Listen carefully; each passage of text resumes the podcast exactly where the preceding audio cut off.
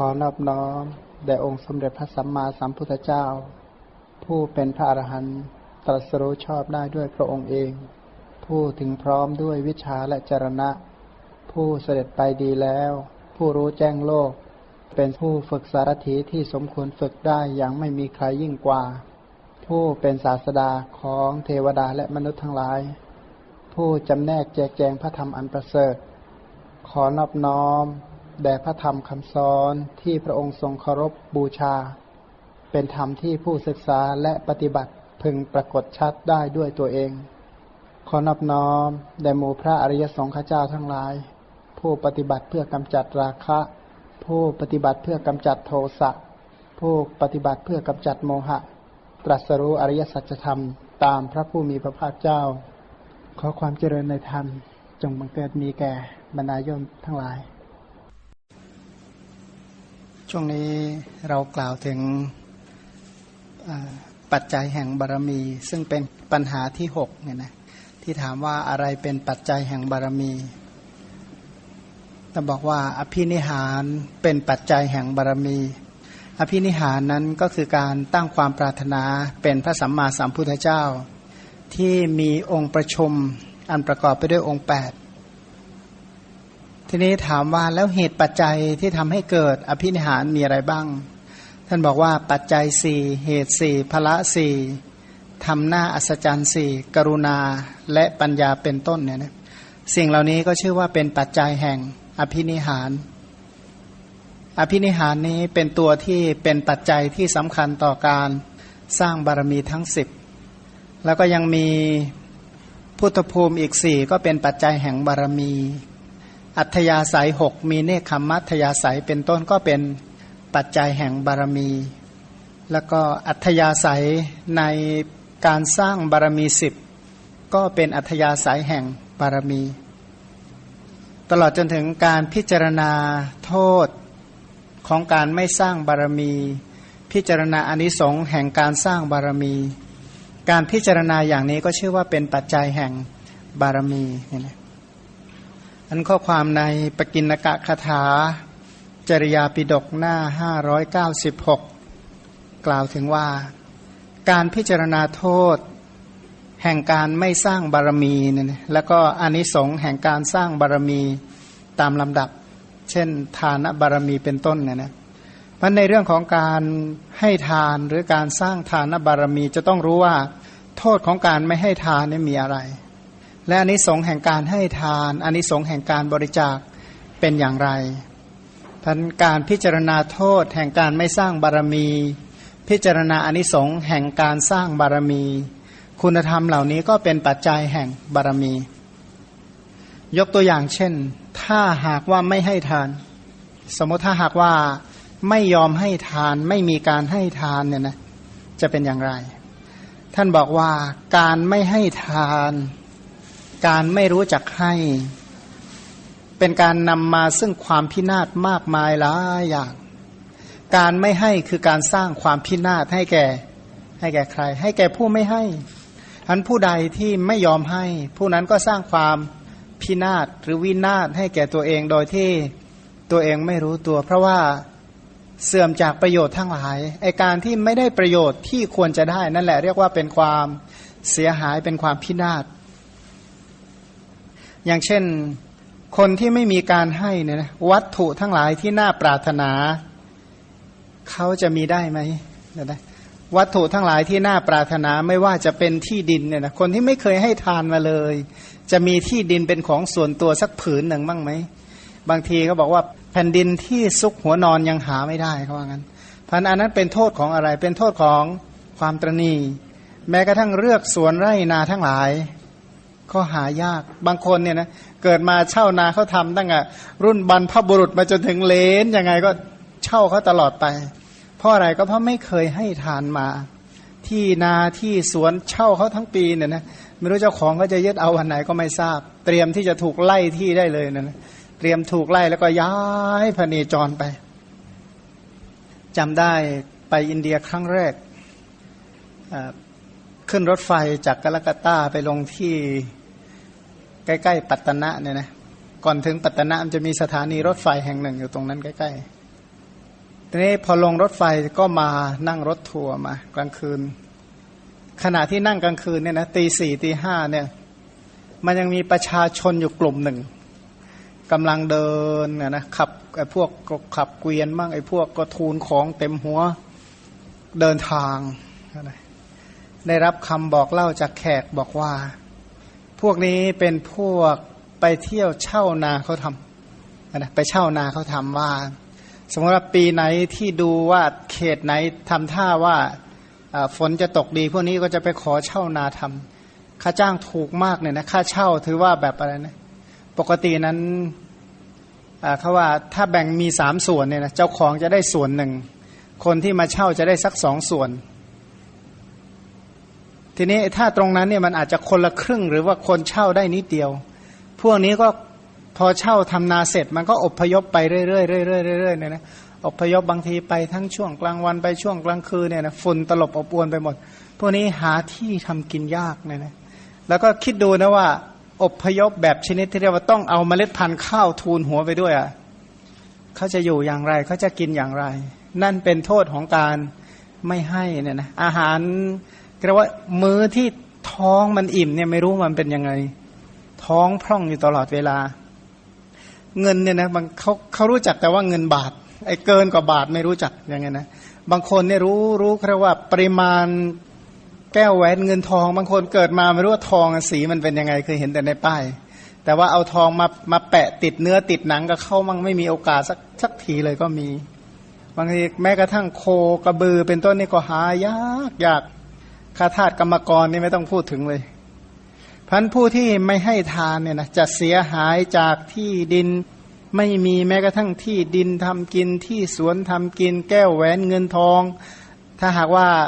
ต้องใช้แรงงานสัตว์เป็นต้น แม้กระทั่งโคกระบือเป็นต้นก็ไม่มีทุกอย่างทำเองหมด เพราะไม่มีแม้กระทั่งข้าทาสกรรมกร คนใช้หญิงชายเป็นต้นก็ไม่มีทุกอย่างก็ต้องอาบเหงื่อต่างน้ำ บางพวกก็เรียกว่ากำพร้าแม้กระทั่งไม่มีคู่ครองซัดเซพเนจรอดอยากขาดแคลนไปตลอดไปเนี่ยนะอันนี้เป็นโทษของการไม่ให้ทานทีนี้การไม่ให้ทานใหม่ๆเนี่ยนะการไม่ให้ทานใหม่ ๆ คือทรัพย์สินที่มีอยู่ก็เป็นผลของการให้ทานมาในอดีต ปกติแล้วผลของการให้ทานก็เต็มไปด้วยทรัพย์สินเป็นต้น ทีนี้อาการที่ไม่รู้จักให้ทาน เต็มไปด้วยการทำทุจริต วัตถุทั้งหลายเหล่านั้นก็เป็นของที่เป็นสาธารณภัยแก่ ราชภัยและ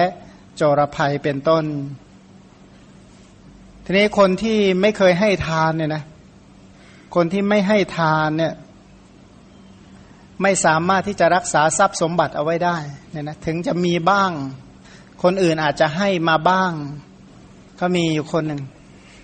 ก็พอมีเงินเป็นหมื่นเลย นั่งรถไปเนี่ยนะ พอมีเงินหมื่นก็ลงรถก็หมดเงินหมื่นเหมือนกัน พวกเอาไปหมดแล้วเนี่ยนะบางพวกนี้เขาเรียกว่ากลับจากต่างจังหวัดมันทำงานในเมืองเนี่ยนะพอกลับไปถึงบ้านหมดตัวพอดีมันขามาอย่างไรขากลับไปถึงบ้านก็เช่นนั้นเนี่ยนะเพราะโจรภัยเอาไปหมดเลยพันถ้าหากว่าผู้ที่ไม่ได้ให้ทานนี่เดือดร้อนมาก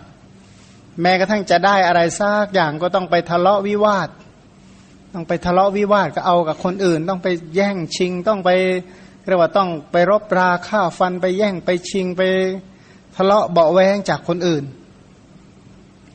พันผู้ที่ไม่ให้ทานเนี่ยนะทรัพย์สมบัติที่มีอยู่ก็เป็นของที่เป็นสาธารณะแก่ราชภัยโจรภัยเป็นต้น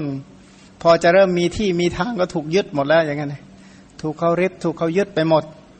พอเริ่มจะมั่งมีอะไรบ้างกับเขาก็มีแต่การทะเลาะวิวาท มีแต่ฆ่าศึกมาแก่งแย่ง แล้วก็สิ่งที่ตัวเองพอจะมีกับเขาบ้าง มันก็ไม่มีประโยชน์อะไรจริง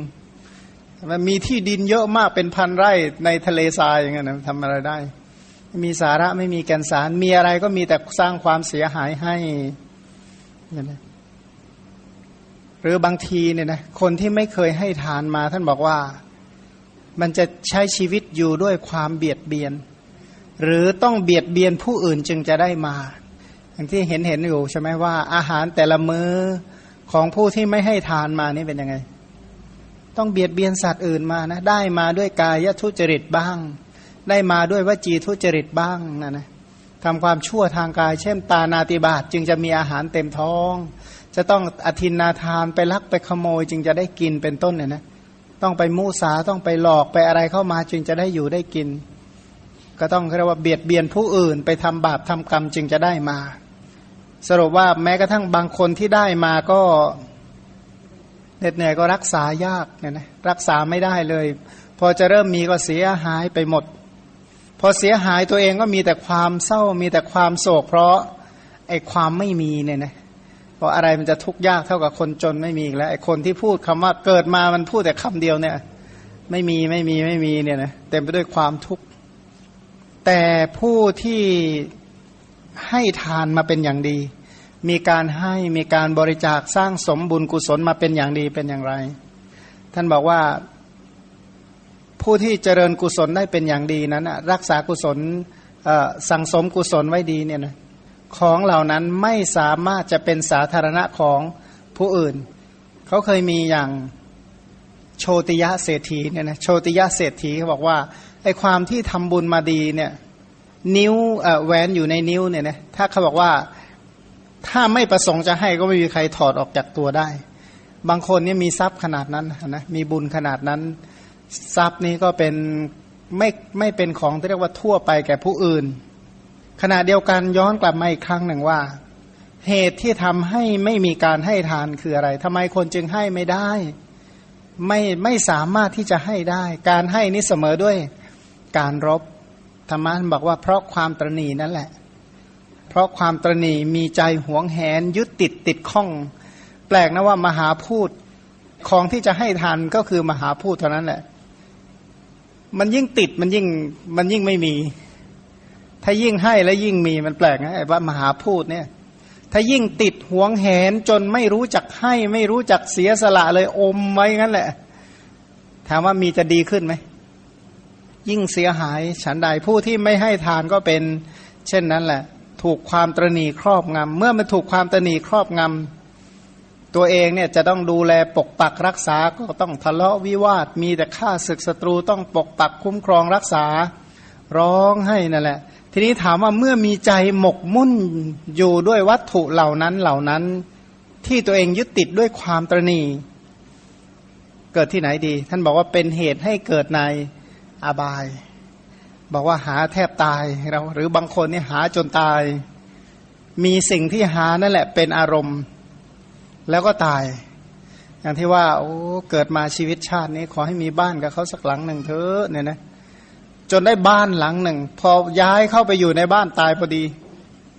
ถามว่ามีไหมอันนี้ไม่ได้เล่าหลอกแล้วเนี่ยมีเรื่องจริงพอได้บ้านเข้าไปอยู่ในบ้านไม่กี่วันตายไปแล้ว เอาไหมถ้ามีบ้านเป็นอารมณ์ก่อนตาย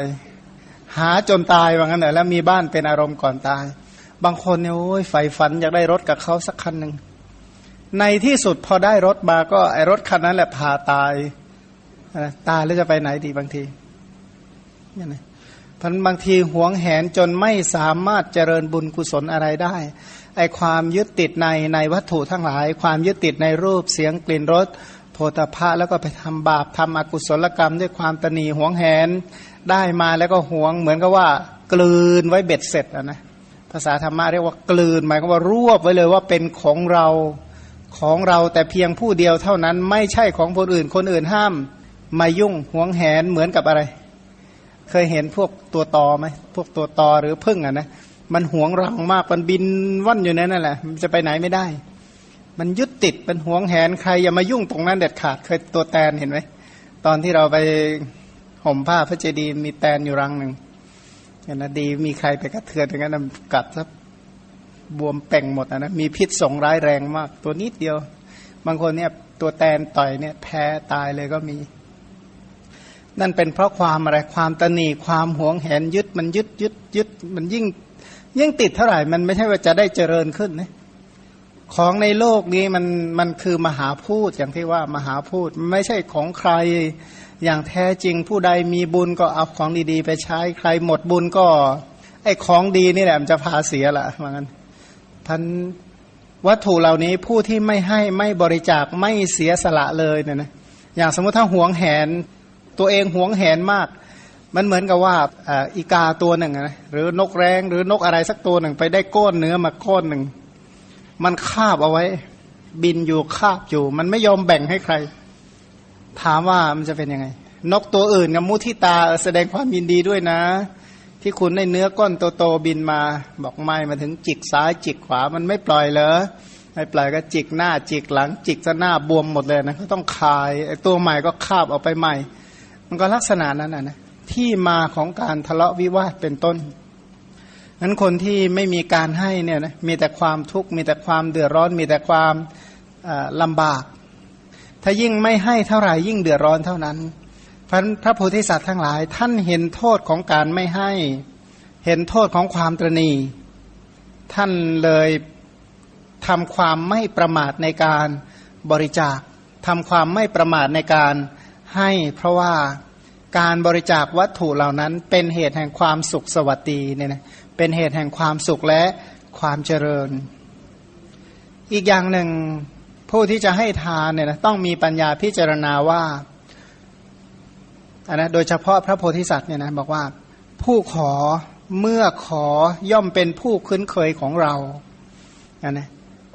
ให้ให้ของแก่ผู้ใดไปรู้สึกว่าจะคุ้นเคยกับผู้นั้น ขณะเดียวกันคนขอ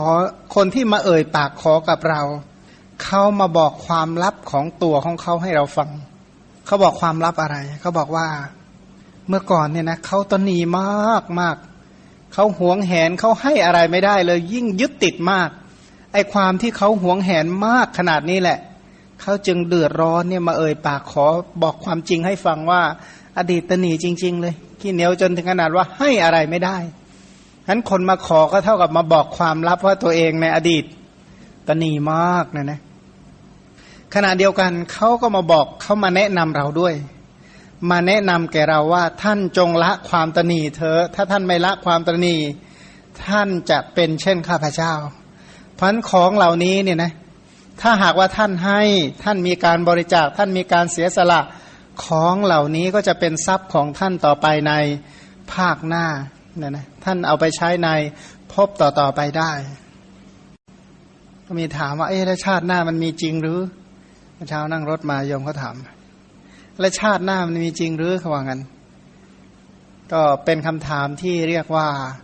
น่าคิดว่าเอชาติหน้ามีจริง หรือเอาอะไรเป็นตัวรับรองว่าชาติหน้ามีจริง ใช่ไหมก็บอกว่าเดี๋ยวชาติหน้าก็รู้จะรู้ คือคือมันก็เหมือนกับแบบเหตุผลโดยสถิติทั่วไปเนี่ยทำไมเราจึงรู้ว่าพรุ่งนี้มีจริงทำไมเราจึงบอกว่าพรุ่งนี้มี เอ้ามันไม่เห็นมีเลยพรุ่งนี้ ตอนนี้มีไหมพรุ่งนี้ เราเชื่อไหมว่าปีหน้ามีไม่เห็นมีเลยปีหน้าอยู่ตรงไหนเอาแล้วเราโดยโดยใช้วิชาอะไรทำไมเราจึงรู้ว่า ปีหน้ามันมีอยู่จริง แล้วหน้าอากาศร้อนขนาดนี้ยังจะมีหน้าหนาวได้หรือ เชื่อได้ยังไงว่าต่อไปมันจะมีหน้าหนาวเป็นต้นโดยสถิติโดยข้อมูลโดยเหตุผลนั่นนะนะบางอย่างเนี่ยอดีตก็ตามรู้ด้วยปัญญา สิ่งที่จะมีต่อไปในอนาคตก็เป็นสิ่งที่รู้ด้วย ปัญญา ผู้ที่ไม่มีปัญญายอมรับแต่เหตุการณ์เฉพาะหน้า พวกนี้ก็ไม่ไม่กลัวภายในอนาคตเนี่ยนะไม่กลัวภัยในอนาคตพันขอเน้นว่าขอให้มีชีวิตเป็นสุขในขณะนี้ก็พอแล้ว แต่เขาไม่รู้ว่าเขากำลังทำลายตัวเองใน อนาคตอนาคตอย่าไปคิดว่าสิ่งนี้มันอยู่ไกลเลยเนี่ยนะบางคนก็ถามว่าชาติหน้ามีจริงหรือ อย่าตายก็แล้วกัน ปัญหาว่าตายแล้วจะเดือดร้อนเกิดมาแล้วมาบน่นโอ้ยโทษพ่อโทษแม่นั่นแหละนะว่าพ่อแม่ทำให้เขาจนเนี่ยเกิดมาก็จน เอาคนอื่นทำไมไม่ไปเกิดกับท้องคนอื่นล่ะ อีกนัยยะหนึ่งผู้ที่มีปัญญาเขาจะพิจารณาว่าเมื่อโลกถูกไฟคือชรามรณะแผดเผา เหมือนเรือนเนี่ยถูกไฟเผา การให้ทานเนี่ยนะเป็นเช่นกับสหายช่วยแบกของของเราออกไปจากโลกนี้ เมื่อเรือนที่ถูกไฟไหม้เจ้าของเรือนเนี่ยนะขนอะไรออกไปได้ สิ่งที่ขนออกไปได้ขนไปเท่าไหร่เนี่ยนะนั่นแหละจะเป็นสมบัติของเขาฉันใด เมื่อชีวิตของเราทั้งหลายไฟคือชราไฟคือมรณะเผาอยู่ทุกเมื่อเชื่อวัน เดี๋ยวก็ตายแล้ว เมื่อตายแล้วมีอะไรอะ การให้ทานนี่แหละเป็นสหายช่วยแบกทรัพย์ แบกสินแบกอริยทรัพย์ให้เราไปใช้ในพบต่อต่อไปเนี่ยนะคิดดูเวลาเราจะไปธุระสักแห่งไปต่างจังหวัดก็ได้ หรือไปต่างประเทศไปสามวันห้าวันเจ็ดวันไปเดือนสองเดือนโอ้ยเตรียมตัวยังกับไปอีกหลายชาติเรียกว่าไปไม่กี่วันเนี่ยเตรียมเตรียมจริง ๆ เลยนะโอ้ยสำรวจตรวจตราหมดมีอะไรมั่งเข้าของเครื่องใช้เรื่องปัจจัยสี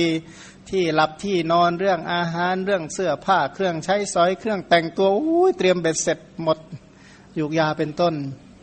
แต่ว่าไอ้ไปแบบไม่กลับเลยไม่ค่อยสนใจหรอกช่างมันเขาว่างั้นไม่ค่อยเตรียมตัวเท่าไหร่เนี่ยนะเตรียมก็บอกอุ้ยให้ไปตั้งพันหนึ่งเขาว่างั้นให้บางคนก็บอกอุ้ยเขาขอเรียอะไรเท่าไหร่ก็ให้หมดใส่ซองทีละห้าบาทสิบบาทมาตลอดเลย ตลอดเนี่ยปีละกี่ครั้งหรอครั้งสองครั้งเป็นต้น นั่นแหละเขาทำมากมายเหลือเกินเนี่ยนะเอาทั้งชาติเนี่ยเขาจะเรียกว่ามีต้นทุนอยู่เท่านั้นน่ะก็นึกถึงว่าโอ้โหบางคนทำไมประมาทอะไรขนาดนั้นเขาคิดว่าสิ่งของเหล่านี้ถ้าใครไม่รู้จักเตรียมตัวไปเนี่ยนะก็บอกว่าชาติหน้าเดือดร้อนแน่ถามว่ารู้ได้ยังไงว่าชาติหน้าเดือดร้อน ประชาชนในโลกนี้ห้าหกพันล้านคนเนี่ยคนที่พอจะมีกินเนี่ยนะกับแหมท้องไม่ค่อยจะอิ่มสักเท่าไหร่ หรืออิ่มแบบเหนื่อยเหนื่อยแทบตายเนี่ย หรือบางคนเนี่ยเหนื่อยจนตายเนี่ยอันไหนมากกว่ากันห้าหกพันล้านคนในโลกตอนนี้เนี่ยนะมื้อเย็นๆเนี่ยหิวแกวท้องอย่างนั้นนะกับอิ่มๆสบายเนี่ยมีสักกี่คนเนี่ยขณะนี้ตอนนี้เวลานี้คนหิวกับคนอิ่มในในทั่วโลกเนี่ยอันไหนมากกว่ากัน คนอิ่มไม่มากเนี่ยนะคนหิวมีมากกว่า สภาพที่กำลังหิวอยู่ตอนนี้นั้นโดยมากเนี่ยเป็นอย่างนั้นจริงๆพันถามว่า ถ้าเราให้ทานไม่พอแล้วเราจะทานอะไรนะเหมือนกับว่าถ้าเราให้ทานไม่พอชาติหน้าเราจะกินอะไร ถ้าหากว่าเราไม่เคยให้ทานอะไรไว้เพียงพอเนี่ยนะเราจะไปอยู่ที่ไหน ที่พักที่หลับที่นอนเราจะเป็นอย่างไรเห็นไหมที่จริงเนี่ยนะอย่างตึกรามบ้านช่องมันคืออะไร ก็คือเม็ดหินเม็ดทรายแล้วมาเรียงเรียงกันเป็นตึกคนมีบุญเนี่ยตึกหินทรายมันจะมาเรียงกันแล้วให้อยู่ได้อะ แต่ถ้าคนไม่มีบุญนั้นนอนอยู่บนกองทราย แล้วก็ไม่มีแทบไม่มีอะไรจะคลุมตัวด้วยซ้ำไป มันก็อยู่ที่ผลบุญนะแล้วแต่บุญถ้ามีบุญก็มีมีพร้อมที่จะมีใช้ทุกอย่าง ถ้าไม่มีบุญนั้นถ้าหากว่าคนที่ไม่เคยสั่งสมบุญ ไม่เคยให้ทานเป็นอย่างดีแล้วพบต่อต่อไปเขาจะอยู่ยังไงเนาะหรือว่าสาบแช่งตัวเอง ขอให้ชาติหน้าไม่ต้องมีเครื่องนุ่งห่มหรอกว่างั้น ใช้ชีวิตเหมือนปลาปลาไม่เห็นมีเสื้อผ้านุ่งเลย เช่นปลาฉลามปลาวานเป็นต้นไม่เห็นว่าต้องนุ่งเสื้อผ้าเลยใช่ไหมไม่ต้องมีเกล็ดมาปิดตัวเลยเขาก็อยู่ได้กัน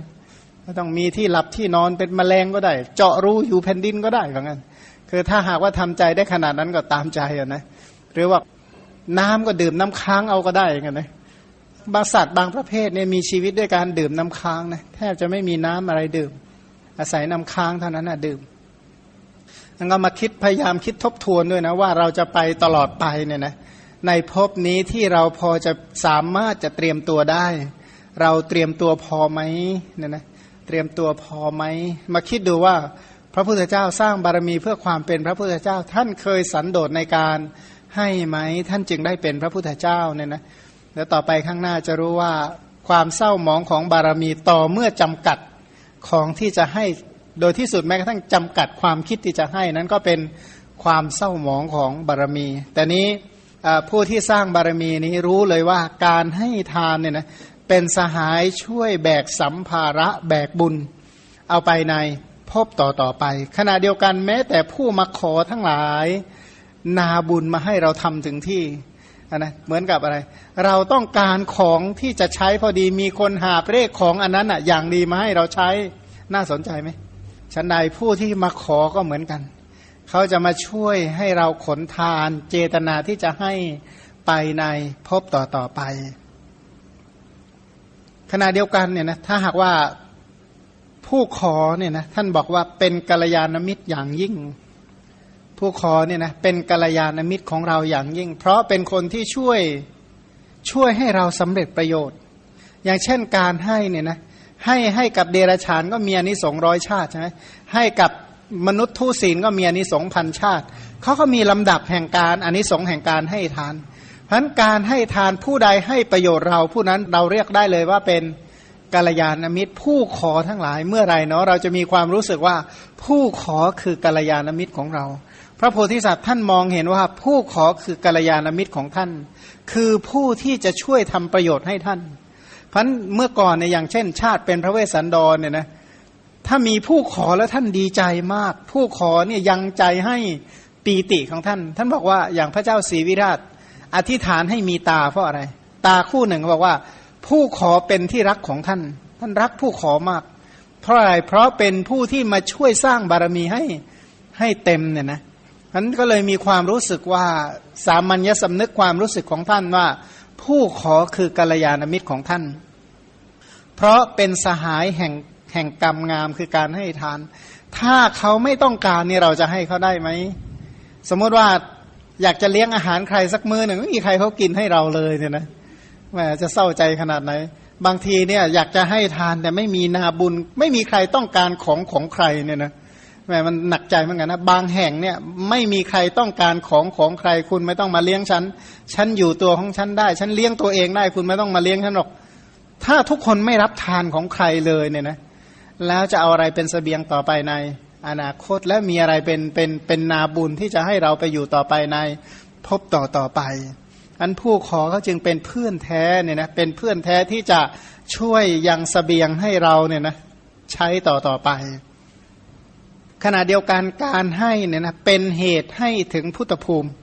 การให้ทานเนี่ยพูดแบบภาษาสมัยใหม่ก็คือการลงทุนเพื่อการเป็นพระพุทธเจ้า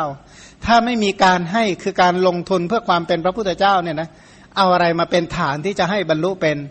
พระพุทธเจ้า การให้นั้นเจตนาที่จะให้นั้นถือว่าเป็นอย่างหนึ่งที่เป็นเหตุให้บรรลุเป็นพระพุทธเจ้า ที่ได้โดยยากอย่างยิ่งพุทธภูมิเนี่ยเป็นสิ่งที่เลิศสูงสุดกว่า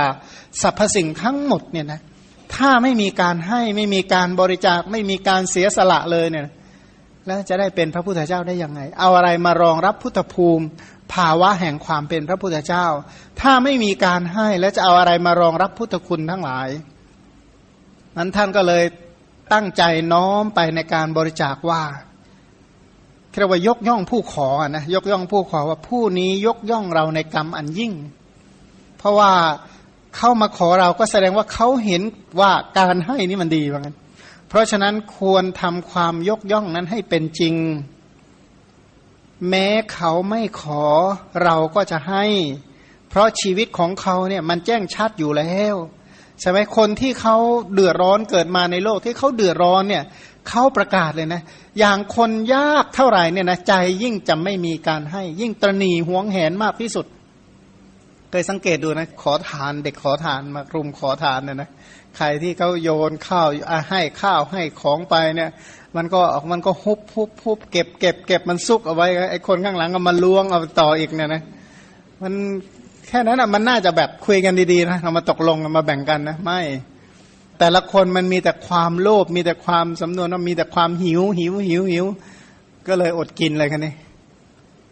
มันผู้ที่ไม่ขอเนี่ยนะใจของพระโพธิสัตว์ทั้งหลาย แม้เขาไม่ขอเราจะหาโอกาสว่าเราจะให้เขาได้ยังไง คือหาช่องที่จะให้ไม่ต้องพูดถึงว่าเขามาเอ่ยปากขอพันถ้าเขามาขอเนี่ยจะดีใจเป็นอย่างยิ่ง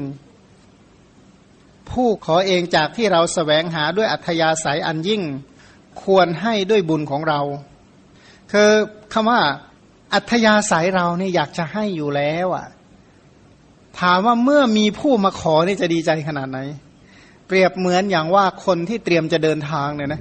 มีรถแหมอยากจะไปเต็มที่เลย มีรถมาจอดบอกเชิญเถอให้เบาะยังดีไปเลยเนี่ยนะถามว่าหน้าไปไหมไม่มีโทษด้วยนะฉันใดผู้ที่มีอัธยาศัยที่จะให้ก็เหมือนกัน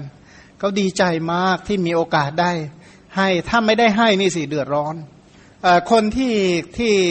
เป็นเป็นนักบุญเนี่ยนะเป็นอย่างนั้นจริง ๆ ถ้าเขาให้เขาจะมีความสุข ถ้าไม่ให้เมื่อไหร่แล้วเริ่มเดือดร้อนแล้วทำเหมือนกับว่าการไม่ให้เหมือนกับการไม่ทำอะไร ใช้ชีวิตที่เรียกว่า รอวันตายไปวันวันหนึ่ง การอนุเคราะห์ของเรานี้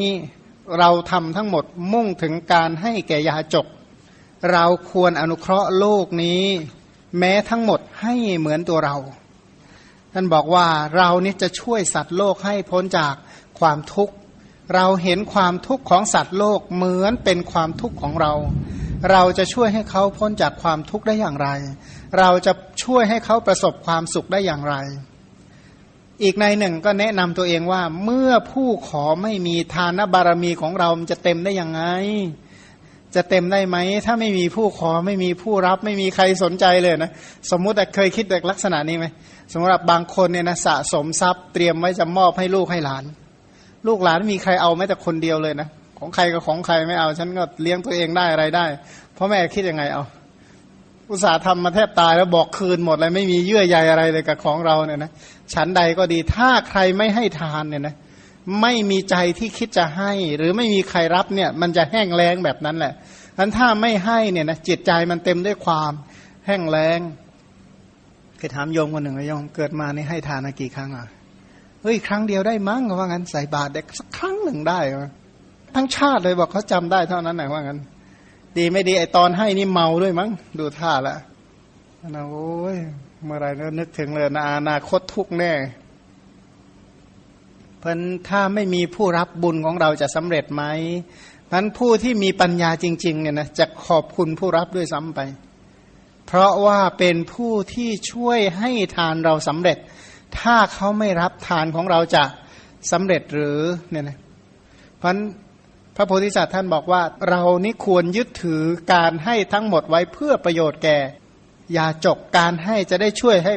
คือถ้าเราช่วยให้ประโยชน์แก่เขาสำเร็จ ประโยชน์ก็สำเร็จแก่เรา เมื่อไหร่ยาจกทั้งหลายพึงมาขอเราเนี่ยนะเขาบอกว่าเมื่อไรยาจกทั้งหลายไม่ขอเราพึงถือเอาของของเราไปเอง ใจจริง ๆ อยากจะให้ของเนี่ยมันเป็นสาธารณะได้เลยเนี่ยนะตั้งไว้เหมือนกับว่าเคยตั้งน้ำดื่มไหมไหมเออใครอยากดื่มก็มาดื่มเลย ไม่ต้องมาขอหรอกให้ดื่มให้สบายๆโดย ไม่ต้องเอ่ยปากขอเนี่ยนะเเราพึงเป็นที่รักเป็นที่ชอบใจของยาจกทั้งหลายได้อย่างไรทำยังไงเนาะยาจกทั้งหลายเนี่ยจะได้ยินดีต่อต่อเรา ก็ว่าเราเนี่ยเป็นนักให้นักให้นักให้จริง ๆ ก็เคยมีความมีกล่าวไว้ว่า พระพุทธเจ้าเนี่ยนะเวลาแสดงธรรมต่อต่อหน้าสรรพสัตว์ทั้งหลายเนี่ยสัตว์จะอยู่เป็นล้านล้านคนก็ตาม สัตว์ทั้งหมดเนี่ยเวลาฟังธรรมจากพระพุทธเจ้ามีความรู้สึกว่าพระพุทธเจ้ากำลังพูดกับเราคนเดียว ไม่ได้พูดกับใครเลยเหมือนกับกำลังพูดกับเราอยู่คนเดียวอะเหมือนอะไรเขาบอกเหมือนดวงจันทร์ ดวงจันทร์เนี่ยนะส่องส่องส่องทั่วโลกอะนะในในในในขอบเขตของดวงจันทร์ที่ส่องถึง แต่คนที่ชมจันทร์มีความรู้สึกว่าตัวเองเห็นดวงจันทร์อยู่คนเดียว มีเหมือนว่าดวงจันทร์นี่ส่องให้เราดูแต่เพียงผู้เดียว นั่นฉันใดพระพุทธเจ้าก็ฉันนั้น พระองค์เป็นผู้ที่น่าอัศจรรย์นะนะพันท่านเนี่ยทำยังไงจะให้เป็นที่รักของสรรพสัตว์ทั้งหลาย เมื่อพระองค์เป็นที่รักของสรรพสัตว์ทั้งหลาย พระองค์ก็จะช่วยสรรพสัตว์ทั้งหลายให้พ้นจากวัฏทุกข์ให้พ้นจากสังสารทุกข์ได้เนี่ยนะพันท่านบอกว่ายาจกเหล่านั้นพึงเป็นที่รักเป็นที่ชอบใจของเรา พันท่านมีความปรารถนาที่จะให้เป็นที่รักเป็นที่ชอบใจของยาจก แล้วก็ยาจกเนี่ยเป็นที่รักเป็นที่ชอบใจของท่าน ถามว่าทำไมพระพุทธเจ้าเนี่ยนะคือผู้ที่สแสวงหาประโยชน์และความสุขให้แก่สรรพสัตว์ทั้งหลาย ถ้าไม่มีอัธยาศัยรักต่อผู้ขอเนี่ยนะจะไปสงเคราะห์เขาได้ไหม ที่จะน้อมไปเพื่อโปรดเขาไปเพื่อสงเคราะห์เขาได้ไหม ไม่เนี่ยนะเพราะว่าบางแห่งที่ไปโปรดเขาไปสงเคราะห์เขาเนี่ยถิ่นธุรกันดารพระพุทธเจ้าเนี่ยเดินทางรอบอินเดียทุกปีเนี่ยนะเดินทางจริง ๆ แล้วนะเดินเท้าเนี่ยรอบทุกปีทุกปีทุกปีสี่สิบห้าปีเนี่ยนะถ้าไม่มีอัธยาศัยน้อมไปเพื่อประโยชน์เรียกว่ารักต่อสรรพสัตว์ทั้งหลายจริง ๆ และยากเนี่ยนะท่านจึงให้ทานและปลูกฝังว่า เราพึงรักต่อ อย่าจกทั้งหลาย ยินดีต่อ อย่าจกทั้งหลาย ยินดีที่จะให้ยินดีที่จะเพิ่มพูนความสุขให้แก่เขา เราเมื่อให้ก็พอใจ แม้ให้แล้วก็ปลื้มใจเกิดปีติโสมนัสได้อย่างไรเนาะคิดอยู่เสมอว่าทำยังไงนะเราอยากให้อย่างเต็มใจ ให้อย่างมีความสุขให้อย่างมีความสุขให้อย่างมีปัญญาประกอบ ให้เสร็จแล้วก็มาตามนึกตามรำพึงถึงการให้อย่างปลื้มใจนึกถึงการให้เมื่อไหร่ก็ปลื้มเนี่ยแปลว่าอิ่มใจ อิ่มใจเนี่ยนะสบายใจอิ่มใจเกิดปีติโสมนัสดีใจเหลือเกินที่ได้ให้เนี่ยนะถ้าไม่ได้ให้จะเป็นอย่างไรเนาะเสียใจแย่ถ้าไม่ได้ให้ ถ้าไม่ได้ให้เลย ไม่รู้จักให้เลยเนี่ยนะเชื่อไหมเท่าที่ฟังมานี่มันแห้งแล้งตลอดคนที่ไม่เคยให้นะ ฟังคำเรื่องให้นี่มันใจมันเช้าบอกไม่ถูก แต่ถ้าผู้ที่ให้มากๆเนี่ยนะใจจะเอิบอิ่มเนี่ยนะมันผู้ที่ให้บ่อยๆ ยิ่งฟังการให้ใจก็ปีติโสมนัสเกิดขึ้นนั้นทำยังไงนะ จะได้มีปีติโสมนัสได้บ่อยๆยาจกทั้งหลายของเราเนี่ยนะพึงมีได้อย่างไรทำยังไงนะ เขาจะได้มีเนี่ยนะเขาจะได้มีด้วยโภคทรัพย์จริงท่านให้ธรรมทานด้วยนะทำอย่างไรยาจกทั้งหลาย ผู้ขอทั้งหลายจึงจะเจริญด้วยโภคทรัพย์และ เจริญด้วยอริยทรัพย์เนี่ยนะทำอย่างไรเราจึงจะเป็นผู้มีอัธยาศัยกว้างขวาง ไม่มีคำว่าพอในการให้ทำยังไงนะใจของเรายินดี แต่จะให้มีแต่เพิ่มให้เพิ่มให้เพิ่มให้เพิ่มปริมาณของใจที่ให้อยู่ตลอดเวลาทำยังไงนะ อัธยาศัยของเราเนี่ยแห่งการให้ทานมันจะกว้างยิ่งยิ่งขึ้นไป ยิ่งยิ่งขึ้นไป ยาจกทั้งหลายถึงจะไม่ขอ เราจะรู้ใจของยาจกทั้งหลายได้อย่างไร แล้วจึงจะให้ หมายคือว่า เรานี่จะให้เขาได้อย่างไรเนี่ยนะคือบางทีเนี่ยนะยาจกของบางคนเนี่ยเขาเขาไม่มีอะแต่เขาไม่อยากได้ของใคร มานะมากบางคนเนี่ยนะไม่เอา ทีนี้อันนี้อัธยาศัยอย่างหนึ่งของพระโพธิสัตว์ก็คือ เราจะให้เขาได้ยังไง หาช่องที่จะช่วยเหลือคนนี้ได้อย่างไร นั้นอัธยาศัยตัวนี้นี่แหละ พอเป็นพระพุทธเจ้าแล้วเนี่ยนะถามว่าสัตว์ทั้งหลายโดยมากอยากบรรลุมรรคผลไหมสมัยก่อน บางกลุ่มเนี่ยนะเกลียดพระพุทธเจ้ายิ่งกว่าอะไรอีก แต่พระองค์เนี่ยไปเพื่อสงเคราะห์เขาอะนะเขาไม่อยากเห็นพระพุทธเจ้า บางคนเนี่ยหลบที่จะเห็นพระพุทธเจ้าในที่สุดพระองค์ก็ทำไงไปดักโปรดของเขาโปรดจนสำเร็จได้นะอย่างบางคนเนี่ยไม่อยากเห็นสมณะโลนเลย ระพุทธเจ้าทำไง พระองค์ก็คลุมศีรษะไว้ก่อน คลุมศีรษะไว้ก่อน แล้วตอนหลังยังจะไปโปรดเขาได้สำเร็จ บางคนนี่มันเป็นอย่างนั้นจริง ๆ เขาไม่อยากได้เขาไม่อยากเห็นไม่อยากอะไรทั้งนั้น พระองค์ก็หาวิธีที่จะสงเคราะห์เขาคือสรุปว่าบารมีสิบเนี่ยนะมันจะต้องมีอัธยาศัยมาเป็นอย่างดีตั้งแต่เป็นพระโพธิสัตว์ พฤติกรรมของของพระพุทธเจ้าโดยมาก เกิดจากการสั่งสมมาในอดีตสั่งสมมาอัธยาศัยอย่าง เต็มเปี่ยมเนี่ยนะจะให้แม้กระทั่งผู้ไม่ต้องการเรียกว่าเหมือนกับว่าอย่างให้บางอย่างแล้วโดยที่ขณะรับเขาไม่รู้ตัวหรอก แต่ในที่สุดเขาก็รู้จนได้ เพราะเขาจำเป็นต้องต้องใช้เนี่ยนะเมื่อทรัพย์มียาจกมีการไม่บริจาคเป็นความหลอกลวงของเราอย่างใหญ่หลวง ก็บอกว่าถ้าทรัพย์ก็มีผู้มาขอก็มี ถ้าเราไม่ให้ใครมันจะหลอกลวงเท่าเราในโลกนี้ นักมหามายาแปลว่า มหาหลอก มหาลวงว่างั้น ใครมันจะลวงเท่าเรา ท่านดูถูกตัวเองขนาดนั้นนะถ้าผู้ขอมีทรัพย์เราก็มีเราไม่ให้ เราคือนักมายาที่ยิ่งใหญ่ว่างั้นเนี่ยเรานี่คือมหาหลอกมหาลวงมหาอะไรนะหลอกลวงใหญ่หลวงมากใหญ่หลวงเรามันยิ่งใหญ่นะแปลว่ามหาว่างั้นเถอะมหามายาแปลว่าสุดยอดของนักหลอกลวงว่างั้น คือหาช่องว่าปิดช่องที่จะไม่ให้ เปิดประตูไว้ประตูเดียวคือ ประตูจะให้ คิดดูนะ ถ้าบอกว่าไม่ให้แบบตั้นตำหนิตัวเองด่าตัวเองเรียกว่า ใครจะกล้าด่าว่า ใครมันจะมีมารยาเท่าเราว่างั้นนะนะของเราก็มีผู้ขอก็มีทำไมเราไม่ให้ ถ้าเราไม่ให้ก็แสดงว่าเรานี่มารยาใหญ่มากเนี่ยนะ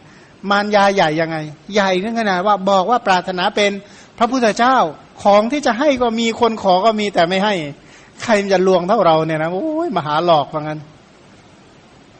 แล้วขนาดของภายนอกเรายังให้ไม่ได้อย่างนี้ เราจะพึงสละอวัยวะ แขนขาเนื้อเลือด หรือชีวิตของตนให้แก่ยาจกได้อย่างไรใช่ไหมของทั่วๆไปภายนอกยังให้ไม่ได้ จะบริจาคอวัยวะบริจาคชีวิตได้อย่างไร อันหนึ่งถ้าว่าผู้ขอเป็นที่รักก็ดีใจว่าโอ้ผู้ขอเป็นที่รักของเรา คือบางคนเนี่ยนะอยากให้คนรักขอมากเลยนะเพราะถ้าเมื่อมีคนที่ตัวเองชอบอยู่แล้ว เช่นบุตรภริยาหรือว่าคนที่เป็นญาติเป็นเพื่อนสนิทเพื่อนรักเพื่อนอะไรเนี่ยแม้ถ้าเขามาขอก็ดีใจว่าโอ้ยนี่คนที่เราชอบที่สุดเขามาขอเรา เต็มใจที่สุดยกให้ ถ้าหากว่าผู้ขอเป็นคนทั่วไป คนเฉยเฉยเห็นแล้วก็เฉยเฉยเวลาเขามาขอก็ดีใจอีกว่า ยาจกนี้ขอเราย่อมเป็นมิตรของเราด้วยการบริจาคแน่แท้ แม้ผู้ให้ก็เป็นที่รักของยาจกทั้งหลาย เพราะฉะนั้นนี่เขามาเชื่อมสัมพันธไมตรีกับเรานะเขาจึงมาขอเรา เพราะฉะนั้นเราเนี่ยได้มิตรแล้วได้อุปการะแล้วให้เขาไปเลยเนี่ยนะเท่ากับว่าผูกมิตรได้เรียบร้อยแล้วเนี่ยนะมันคนทั่ว ๆ ไปเฉยๆที่ตัวเองไม่สนใจมาขอก็ดีใจอีกเฮ้เอาถ้าผู้มีเวรมาขอแล้วก็ได้ศัตรูมาขอ อันนี้ต้องดีใจเป็นพิเศษเหมือนกันท่านบอกว่าดีใจเป็นพิเศษ โสมนัสเป็นพิเศษว่า โอ้ศัตรูของเรายังขอเราว่างั้นศัตรูนี้เมื่อขอเราก็ชื่อว่าเป็นผู้ไม่มีเวรย่อมเป็นมิตรที่รักด้วยการบริจาคนี้แน่แท้ ต่อไปนะเมื่อมีการให้ครั้งนี้เลิกผูกเลิกเวรเลิกล้างเลิกผลานกันสักทีขอให้เราได้ช่วยคู่เวรให้มีความสุขเนี่ยนะเขาจะได้เลิกเป็นเวรเลิกเป็นภัยต่อกันสักที ขนาดคู่เวรขอยังดีใจเป็นพิเศษเลย ไม่จำต้องกล่าวถึงผู้อื่นว่างั้น สรุปว่าคนที่เรารักที่สุดมาขอก็ดีใจ คนทั่ว ๆ ไปมาขอก็ดีใจ ถ้าเป็นศัตรูมาขอเออพิเศษเอาไปเลยเนี่ยนะทีนี้ขณะเดียวกันท่านก็บอกว่า พึงยังเมตตากรุณาเป็นเบื้องหน้าให้ปรากฏ แล้วก็พึงให้แม้ในบุคคลผู้เป็นกลางๆ แล้วก็คนที่มีเวรคือหมายคำว่า กรุณาเนี่ยนะมีใจกรุณานำหน้าในผู้มีเวรหรือคนกลางๆเนี่ยคือเขานี่น่าสงสารขนาดไหน ถ้าเขาไม่มีสิ่งนั้นเขาจะเดือดร้อนขนาดไหนพันสมควรแล้วที่เราจะให้เขาเนี่ยนะสมควรแล้วที่เราจะให้เขาเหมือนอย่างบางคนเนี่ยนะเห็นเขาเดือดร้อนก็เอาอาหารไปให้ เอายาไปให้ ถ้าเขาไม่ได้รับอาหารเขาไม่ได้รับยาเป็นต้นเขาจะเดือดร้อนเพียงใดเนี่ยนะหรือเพิ่มพูนประโยชน์เขาจะได้รับประโยชน์และ ความสุข เพราะว่าการุณานั้นมุ่งบำบัดความทุกข์แก่สัตว์ทั้งหลาย เมตตาก็น้อมนำประโยชน์และความสุขเข้าไปให้แก่สัตว์ทั้งหลาย ทีนี้ถ้าหากว่าโลภความโลภเกิดขึ้น ในวิสัยแห่งทายธรรม แปลว่าโอ้ยของรักของหวงมาก เกิดขึ้น เพราะอะไรเพราะโลภานี่ตัวเองอบรมมาช้านาน สั่งสมมานานแล้ว เพราะฉะนั้นของรักของชอบใจเกิดมาชีวิตใฝ่ฝัน อยากจะได้ของแบบนี้แหละ หมายความว่าโอ้เป็นของที่ตัวเองรักที่สุดหวงแหนที่สุดทนุถนอมที่สุด อยากได้มานาน สั่งสมความอยากได้สิ่งเหล่านี้มานาน ผู้ที่ปรารถนาเป็นพระโพธิสัตว์ ผู้ที่ปรารถนาเป็นพระพุทธเจ้าพึงสำเนียกคือทำศึกษาว่าทำศึกษา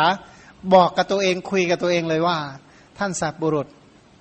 ท่านบำเพ็ญอภินิหารตั้งความปรารถนาเพื่อความตรัสรู้เป็นพระพุทธเจ้าไม่ใช่หรือ ท่านบอกว่าท่านได้สละกายนี้เพื่ออุปการะแก่สรรพสัตว์และก็บุญสำเร็จด้วยการบริจาคกายนั้น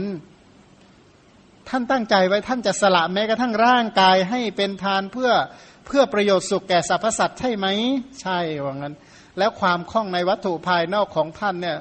เป็นเช่นกับอาบน้ำให้ช้างว่างั้น เพราะฉะนั้นท่านไม่ควรให้เกิดความติดข้องในที่ไหนๆท่านท่านไม่ต้องติดในของภายนอกหรอก เพราะไอ้ของภายนอกถึงท่านจะรักท่านจะหวงขนาดไหน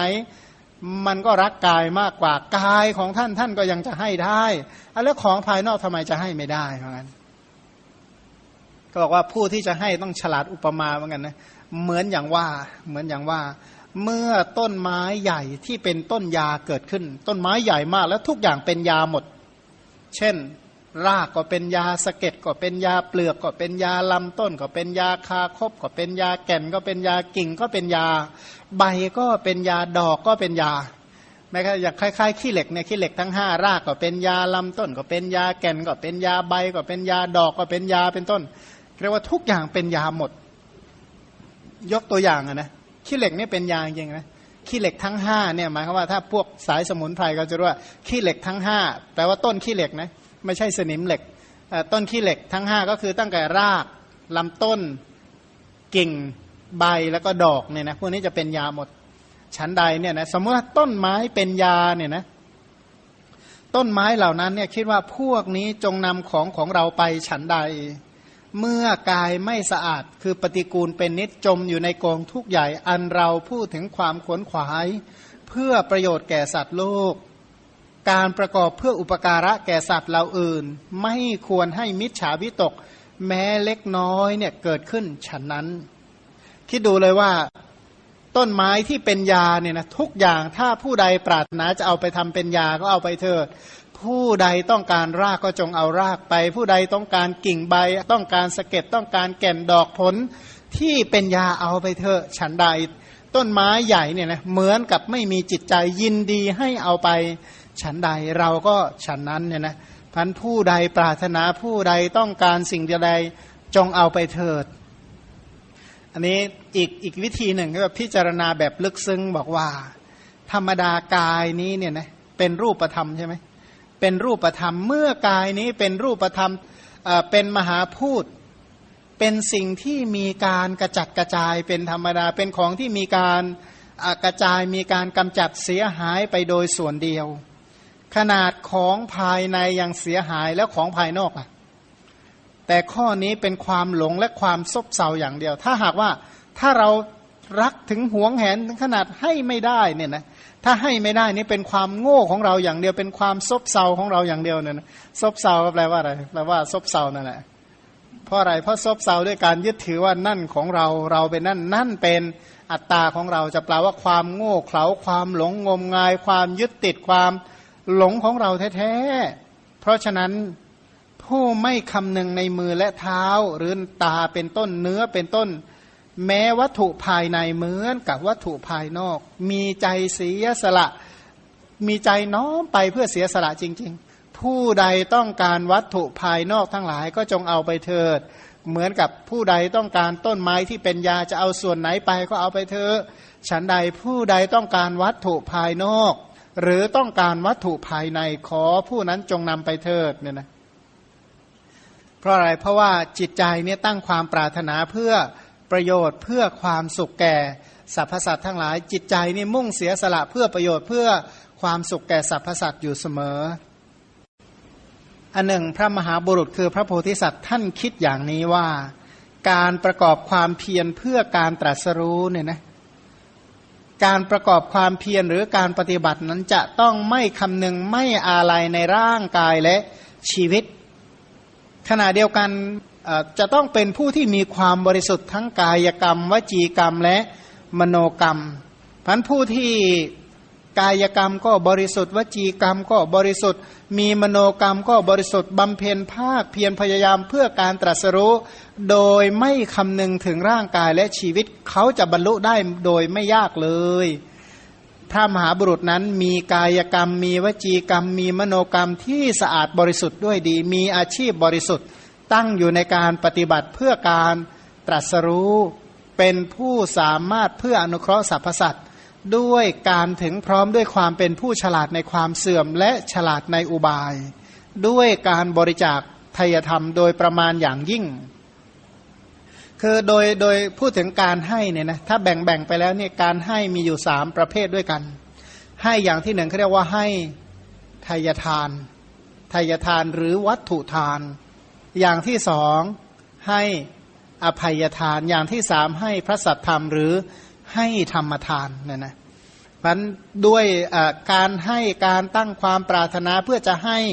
ไม่ใช่ให้แต่ทายทานหรือให้แต่วัตถุอย่างเดียวเท่านั้น ให้แม้กระทั่งอภัยให้อภัยก็คือศีล ส่วนให้ธรรมะที่เหลือต่อๆไปก็เป็นให้ให้ธรรมะเนี่ยนะทานบารมีก็คือให้วัตถุทาน ศีลบารมีก็คือให้อภัยทาน ที่เหลือหลังจากนั้นไปเนคขมมะปัญญาวิริยะ เป็นต้นก็จะเป็นธรรมทานละมันชีวิตของท่านก็คือชีวิตที่เกิดมาเพื่อการให้การให้ของท่านก็เพื่อสัพพัญยุตยานสัพพัญยุตยานก็เพื่อที่จะให้ประโยชน์ให้ความสุขแก่สรรพสัตว์ทั้งหลายนั่นเอง อันหนึ่งพึงพิจารณาศีลบารมีอย่างนี้ว่านะเมื่อกี้เนี่ยพูดถึงพิจารณาว่าโทษของการไม่ให้และผลประโยชน์ของ การให้ผลประโยชน์ของการให้การให้เป็นเหตุแห่งความสุขในโลกนี้และโลกหน้าเป็นเหตุให้ได้พุทธภูมิที่สำคัญถ้าไม่มีการให้ไม่มีการเสียสละเป็นพระพุทธเจ้าได้ไหมบอกเป็นไม่ได้หรอก เพราะนี้ก็เลยยินดีในการให้ตำหนิตัวเองว่าถ้าไม่ให้ก็คือนักมายา ผู้หลอกลวงที่ยิ่งใหญ่อย่างนั้น ต่อไปพิจารณาศีลเนี่ยนะพิจารณา โทษของการไม่รักษาศีล และก็คุณประโยชน์อันนี้สงที่เกิดจากการรักษาศีลว่า ศีลนี้เป็นน้ำชำระความเศร้าหมองคือโทษอันไม่อาจชำระได้ด้วยน้ำในแม่น้ำคงคาเป็นต้น ศีลเนี่ยเป็นเครื่องชำระความเศร้าหมอง ความเศร้าหมองทางกายทางวาจาทางอาชีพ ถ้าไม่เอาศีลมาชำระนี่เอาอะไรมาชำระเอาน้ำแม่น้ำเจ้าพยาคงคาเป็นต้นมาชำระได้ไหม บอกไม่ได้เนี่ยนะ พันโทษทั้งหลาย ความเลวร้ายทั้งหลาย ความชั่วร้ายทั้งหลาย ศีลเนี่ยเป็นเช่นกับน้ำชำระเนี่ยนะเหมือนอย่างว่ากายที่ปฏิกูลชำระด้วยน้ำฉันใด โทษทางกายวาจาก็อาศัยคุณธรรมคือศีลเป็นเครื่องชำระฉันนั้นเนี่ยนะศีลเป็นการกำจัดอันตราย อันตรายที่เกิดจากราคะ เป็นอันตรายที่ไม่สามารถกำจัดได้ด้วยจันเหลืองเป็นต้น เช่นอันตรายที่เกิดจากราคะโทสะโมหะมานะทิฏฐิเป็นต้นเนี่ยนะอันตรายเหล่านี้ อันตรายที่เกิดจากบาปอากุศล จันเหลืองก็แปลว่าแป้ง เอาแป้งยี่ห้อไหนมาทา สมมติว่าเอาแป้งยี่ห้อไหนมามาแหมมากำจัดอันตรายความเสียหาย เช่นถ้าเป็นผดผื่นคันตามตัวยังเอาแป้งมาทายังจะพอหายได้ ถ้าอันตรายเป็นตุ่มคือราคะตุ่มคือโทสะเป็นต้นที่มันเกิดที่ใจเนี่ยนะเเอาอะไรมาเป็นชำระล่ะ ก็ต้องเอาศีล เพราะศีลเนี่ยเป็นเครื่องกำจัดอันตรายออกไป ศีลเป็นเครื่องประดับอย่างวิเศษของคนดีทั้งหลาย เป็นเครื่องประดับที่ไม่ทั่วไปด้วยเครื่องประดับของชนเป็นอันมาก เช่นสร้อยคอมงกุฎต่างหูเป็นต้นเนี่ยนะไอ้เครื่องประดับเหล่านั้นเนี่ยยิ่งประดับมากเนี่ยไม่แน่นะว่าชีวิตจะยาวหรือเปล่าใช่ไหมประดับตู้ทองเคลื่อนที่ตู้เพชรเคลื่อนที่ เครื่องเงินเคลื่อนที่ เป็นต้นเนี่ยนะถามว่าน่าจะอายุยืนใช่ไหมดูท่าจะยากสร้อยคอนั่นแหละกระตุกถ้าคอขาดเลยบางที เพราะว่าของเหล่านั้นเนี่ยถือว่าเป็นของที่สาธารณะ แต่ผู้ที่ประดับเครื่องประดับคือ ศีลเนี่ยเป็นเครื่องประดับที่ไม่สาธารณะ ไม่มีใครมาปล้นเอาไว้แน่แล้วก็เป็นเครื่องประดับที่ใช้ได้ทั้งโลกนี้และโลกหน้า ผู้มีเครื่องประดับภายนอกเนี่ยนะไปที่ไหนเนี่ยโอ้มีอารักขายิ่งใหญ่มากเลยนะ แต่ว่าเครื่องประดับคือศีลเนี่ยนะไปอยู่ตรงไหนก็ไม่ต้องมีคนอารักขาเนี่ยนะชีวิตของผู้มีศีลเนี่ยเป็นชีวิตที่มีเครื่องประดับที่ตัวเองอุ่นใจที่สุดเนี่ยนะจะเอาอะไรมาเป็นเครื่องอบอุ่นใจเท่ากับคุณธรรมคือศีล กลิ่นของศีลเนี่ยย่อมหอมฟุ้งทั่วไปทุกทิศ แล้วก็เป็นกลิ่นที่เหมาะสมทุกการทุกสมัย คือคนมีศีลคนดีเนี่ยนะมีล้าสมัยบ้างไหม ชั้นใดก็ดีเหมือนกับกลิ่นที่ไม่มีล้าสมัยเป็นกลิ่นที่หอม หอมยิ่งเรียกว่าคนมีศีลนะยิ่ง ยิ่งมีศีลถ้ายิ่งศีลนานเท่าไหร่ยิ่งมีคุณค่าเท่านั้นเนี่ยนะไม่เหมือนกับแป้งหอมแป้งฝุ่นนะทาไปนานๆเนี่ยจะเป็นยังไง กลิ่นเปลี่ยนเปลี่ยนกลิ่นเลยใช่ไหมไม่เหมือนกลิ่นศีลนะกลิ่นศีลถ้ารักษาตั้งแต่เด็กไปจนถึงตายเนี่ยนะจะมีคุณค่าขนาดไหน แป้งทาครั้งเดียวรอดไหมไม่ยากแต่ว่าสู้กลิ่นศีลไม่ได้กลิ่นศีลเนี่ยหอมฟุ้งไปทั่วทุกทิศไปถึงไหนหอมไปจนถึง พรหมโลกว่างั้น แล้วถามว่าอำนาจอะไรที่จะยิ่งใหญ่เท่ากับอำนาจคือศีล เพราะนำมาซึ่งคุณอันกษัตริย์มหาศาลเป็นต้น และเทวดาทั้งหลาย ควรไหว้เขาบอกว่ากษัตริย์เนี่ยนะปกติแล้วไม่ไหว้ใครถ้าพูดระดับคนธรรมดาทั่วไปกษัตริย์ท่านไปกราบใครไหมแต่กราบผู้มีศีลเนี่ยนะกราบผู้มีศีล เทวดาทั้งหลายไม่ใช่จะไหว้ใครง่ายๆนะแต่ไหว้ท่านผู้ มีศีล เพราะศีลเนี่ยเป็นอำนาจที่ยิ่งใหญ่อำนาจยิ่งกว่าพระราชา เพราะพระราชายังกราบไหว้ผู้มีศีลคนอื่น ๆ ทั่วๆไปนี่แม้ต้องทำเรื่องไปขอเข้าเฝ้าพระราชา แต่พระราชาต้องทำเรื่องเข้าเฝ้าผู้มีศีล เพราะผู้มีศีลเป็นผู้ที่ยิ่งใหญ่ยิ่งกว่า มีอำนาจยิ่งกว่าพระราชาเป็นต้นเนี่ยนะ ถามว่าบันไดสู่สวรรค์ บันไดสู่เทวโลก บันไดสู่สวรรค์ชั้นจาตุมดาวดึงยามาดุสิตนิมมานารดีปรนิมมิตะวัสวัสดี บันไดไหนมันจะยิ่งกว่าบันไดคือศีลใช้บันไดอย่างอื่นได้ไหมบันไดเลื่อน บันไดอย่างอื่นได้ไหมสำเร็จไหมไม่สำเร็จบันไดคือศีลนี่แหละ ที่จะก้าวไปสู่เทวโลกทั้งหลายจาตุมดาวดึงเป็นต้น ถามว่าอุบายเครื่องมืออุปกรณ์ที่จะทำให้บรรลุฌาน ถ้าไม่มีศีลเป็นไปได้ไหมเอาง่าย ๆ ว่าถ้าไปทุศีลมาเนี่ยนะเจริญพุทธคุณเริ่มต้นก็ยากแล้วว่างั้นอิติปิโสก็ใจลอยแล้วพันศีลเนี่ยเป็นอุบายเครื่องบรรลุฌานเป็นที่ตั้งรองรับอภิญญาทั้งหลาย ศีลเป็นมัดคาเป็นหนทางที่จะทำให้บรรลุมหานครคือพระนิพพาน ถ้าไม่มีอริยมรรคอันประกอบไปด้วยองค์แปด สัมมาวาจา สัมมากัมมันตะ สัมมาอาชีวะ การตรัสรู้อริยสัจจะมีได้ไหม มีไม่ได้เนี่ยนะเพราะศีลจึงเป็นมรรคาแห่งพระนิพพาน เป็นทางแห่งพระนิพพานศีล เป็นภูมิที่รองรับประดิษฐานสาวกโพธิญาณการตรัสรู้ของพระสาวกทั้งหลายก็ต้องมีศีลรองรับ การตรัสรู้ของพระปัจเจกพระพุทธเจ้าทั้งหลายก็มีศีลรองรับ จะกล่าวไปยายถึง พระสัมมาสัมพุทธเจ้าว่าพระสัมมาสัมพุทธเจ้า ท่านจะรักษาศีลขนาดไหน ท่านจะมั่นคงอยู่ในศีล เพียงใดจึงได้ตรัสรู้พันศีลเป็นภูมิเป็นที่ปฏิสถาน เป็นที่รองรับการตรัสรู้เป็นพระพุทธเจ้า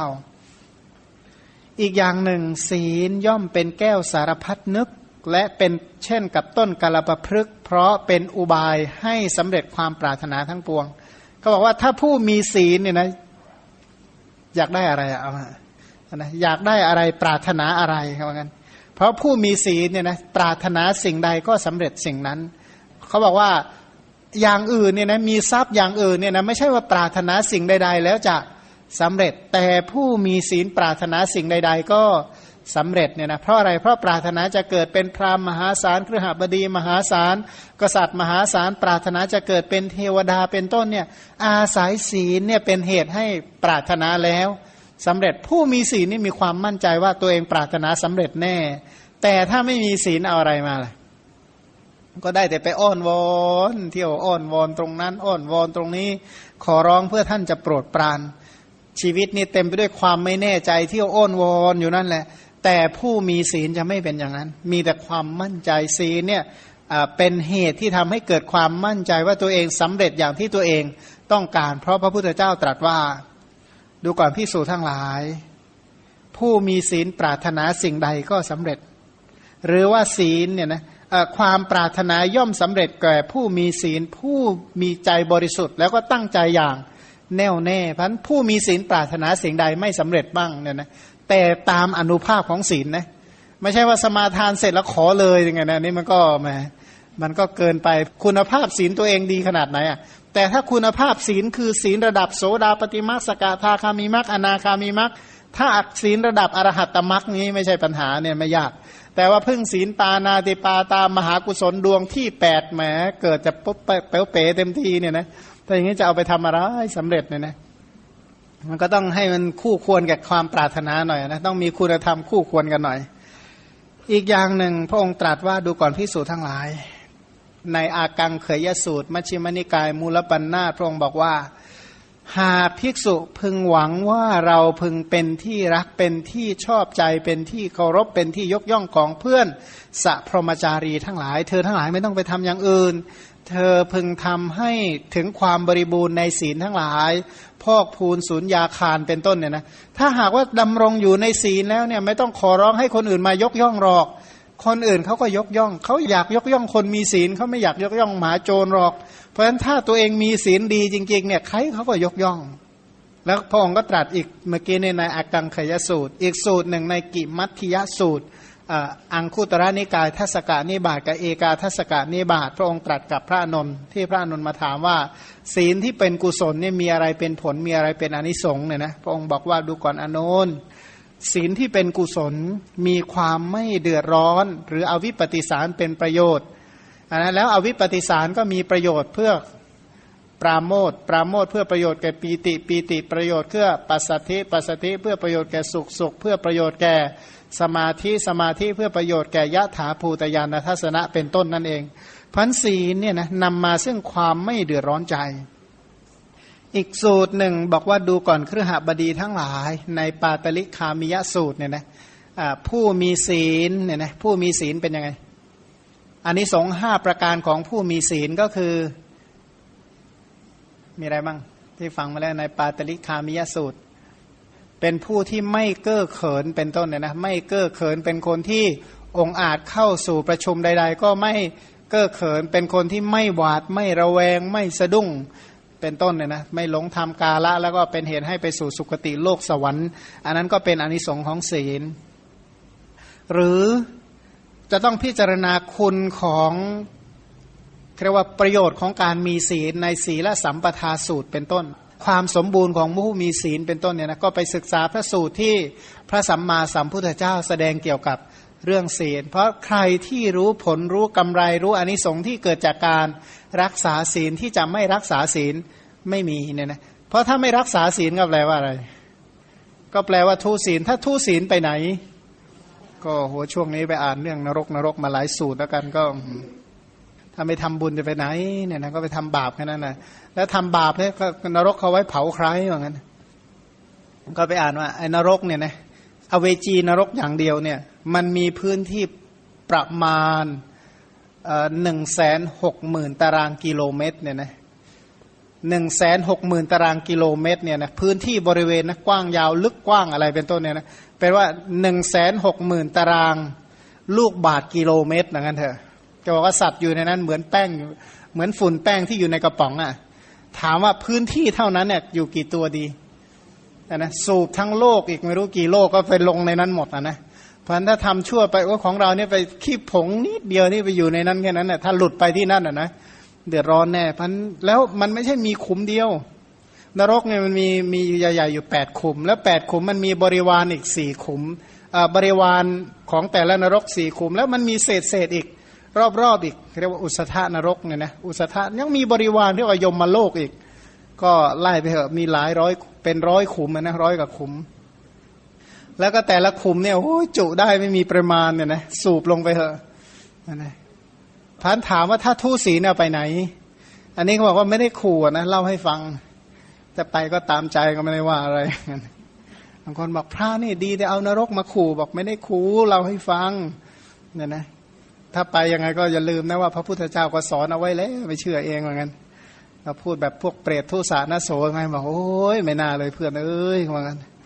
อ้าวมาด้วยกันเด้อบอกมาสิเนี่ยนะไปไหนอะเนี่ยนะเพราะว่าอย่างว่านะบุญบาปมันเป็นของมีอยู่จริงเนี่ยนะก็ไม่มีจริงก็ดูพวกเดรัจฉานที่ทำไมเดรัจฉานมีได้ ถ้าเดรัจฉานมีได้ทำไมนรกมีไม่ได้เนี่ยนะและไอ้ไฟที่มันประทุที่ลาวาเนี่ยข้างล่างมาจากไหนล่ะ มุดไปดูสิไม่เชื่อ ต่อไปบอกว่า หรือไม่บอกว่าให้ไปดูโทษของความทุศีในอักขิขันโทปมะสูตร พระสูตรที่อุปมาด้วยกองใหญ่เนี่ยนะว่าในอังคุตระนิกายสัตตกะนิบาตทที่ผู้ทุศีเนี่ยนะกอดกองไฟกับกอดบุตรครหบดีเป็นต้นเนี่ยนะอันไหนควรกอดกับกันเนี่ยนะมันถ้าศีลไม่ดีบอกกอดกองไฟตายคาที่ยังจะดีกว่าว่างั้น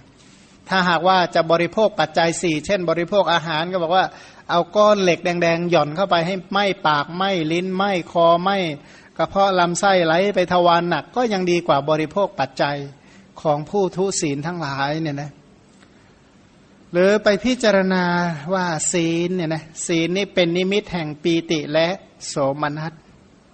ถ้าเรารักษาศีลได้ดีเนี่ยนะ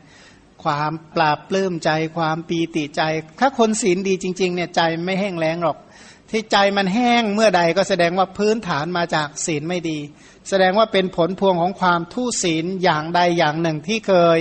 ทำเป็นแน่ จึงมาตามหลอกตามหลอนให้วิปฏิสารอยู่เรื่อยเนี่ยนะก็เป็นผลของความทุศีลอย่างใดอย่างหนึ่งมาแน่ก็เลยทำให้จิตใจ ห่อเหี่ยวแต่ถ้าพื้นฐานเป็นคนมีศีลดีมาเยี่ยมเนี่ยนะจะเป็นคนที่มีปีติและปราโมทปีติและโสมนัส เพราะระลึกถึงกรรมอันไม่มีโทษของตน ผู้มีศีลเนี่ยนะจะไม่มีการกล่าวติเตียนตน ตัวเองก็ไม่ติเตียนตัวเอง ผู้อื่นพิจารณาโดยรอบแล้วก็ไม่ติเตียนเนี่ยนะผู้มีศีลเนี่ยจะพ้นจากภัย ไม่ว่าจะเป็นอาทยา เคยเห็นพระราชาเขาจับคนมีศีลไปลงโทษบ้างไหมเขาบอกว่า โอ้แกศีลดีเหลือเกินเอาไปลงโทษเลย เพราะมันศีลดีไม่มีพันถ้าเขาจะลงโทษเขาจะแกล้งให้มันเหมือนกับว่า สร้างภาพให้เรียกว่าเป็นคนทุศีลแล้วจึงจะเอาไปลงโทษพันนิมิตที่เกิดจากศีลเนี่ยไม่ได้เป็นเหตุให้เกิดการลงโทษเลยเนี่ยนะพันอาจยานี่แปลว่าการลงโทษ ผู้มีศีลจะไม่ถูกลงโทษ แต่ถ้าเขาจะลงโทษใครใส่คดีทุศีลลงไป แล้วอาศัยอ้างว่าทุศีลจึงจะลงโทษได้ เพราะปกตินี่ผู้ที่ถ้าดำรงอยู่ในศีลจริง ๆ นั้นอะตัวศีลเนี่ยทำให้พ้นจากโทษ แล้วก็ผู้มีศีลเนี่ยพ้นจากทุกขติ พ้นจากอบายทุกขติวินิบาตนรก ศีลเป็นสิ่งที่วินยูชนสรรเสริญ พระพุทธสาวกทั้งหลายท่านก็สรรเสริญ พระปัจเจกพุทธเจ้าก็สรรเสริญพระสัมมาสัมพุทธเจ้าก็สรรเสริญเนี่ยนะ เทวดาผู้ทรงคุณธรรมทั้งหลายก็สรรเสริญศีลเป็นเหตุแห่งความไม่เดือดร้อนใจเนี่ยนะไม่ต้องเชื่อไอ้ที่ร้อนร้อนเพล่าเพล่าส่วนใหญ่ก็เกิดจากความทุศีลนั่นแหละเนี่ยนะศีลเป็นที่ตั้งแห่งความสวัสดี แปลว่าอะไรจะปลอดภัยเท่ากับอาศัยศีลไม่มีแล้ว ศีลเป็นที่ตั้งแห่งความปลอดภัย ศีลเป็นสิ่งที่ยอดเยี่ยมอย่างยิ่ง อะไรจะยอดเยี่ยมยิ่งกว่าศีลไม่มีศีลนี่ยอดเยี่ยมยิ่งกว่า ผู้ยิ่งใหญ่ทั้งหลาย เช่น ยิ่งใหญ่ด้วยสมบัติยิ่งใหญ่ด้วยอธิปไตยอายุรูปฐานะและมิตรพวกพ้องเป็นต้น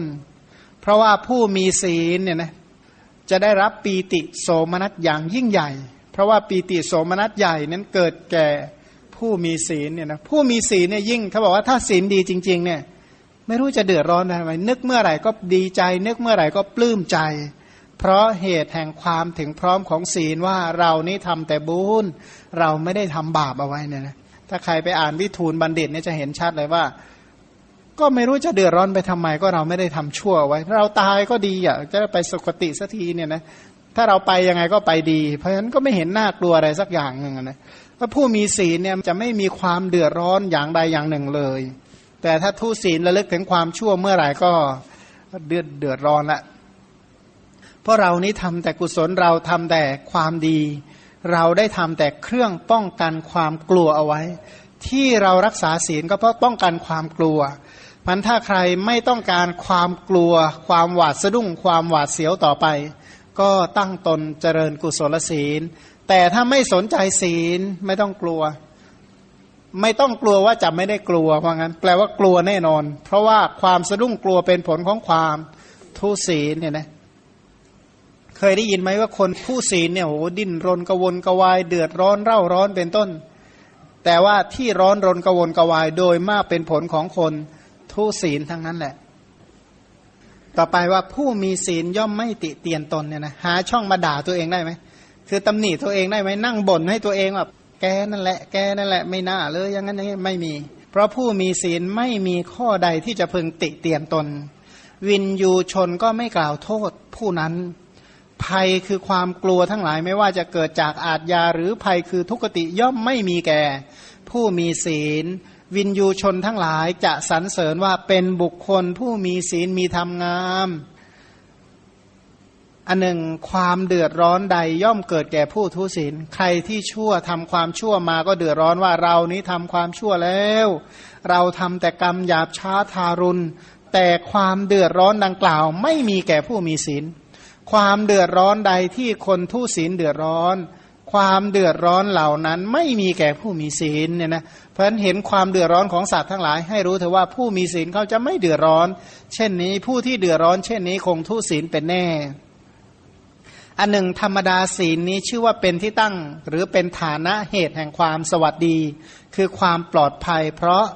ความตั้งใจด้วยความไม่ประมาท ทีนี้ศีลเนี่ยนะยังประโยชน์ใหญ่ให้สำเร็จ เพราะศีลนี่โดยพื้นฐานก็อุปทารณะ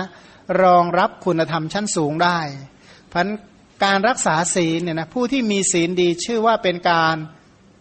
คุ้มครองโภคะไม่ให้โภคะพินาศเป็นต้น ขณะเดียวกันเนี่ยศีลนี่เป็นมงคลใช่ไหมศีลนี่เป็นมงคลเป็นเหตุแห่งความสวัสดี ผู้มีศีลนั่นแหละเป็นบัณฑิตเป็นคนที่ควรคบหาผู้มีศีลคือปูชนียบุคคล คือคนที่ควร กราบไหว้เนี่ยผู้มีศีลอยู่ณที่ใดที่นั่นเป็นปฏิรูปประเทศ สั่งสมศีลกุศลศีลเกิดเมื่อใดนั่นเป็นปุเพกตปุญญาตาเพราะนั้นการตั้งใจที่จะรักษาศีลนั่นแหละเป็น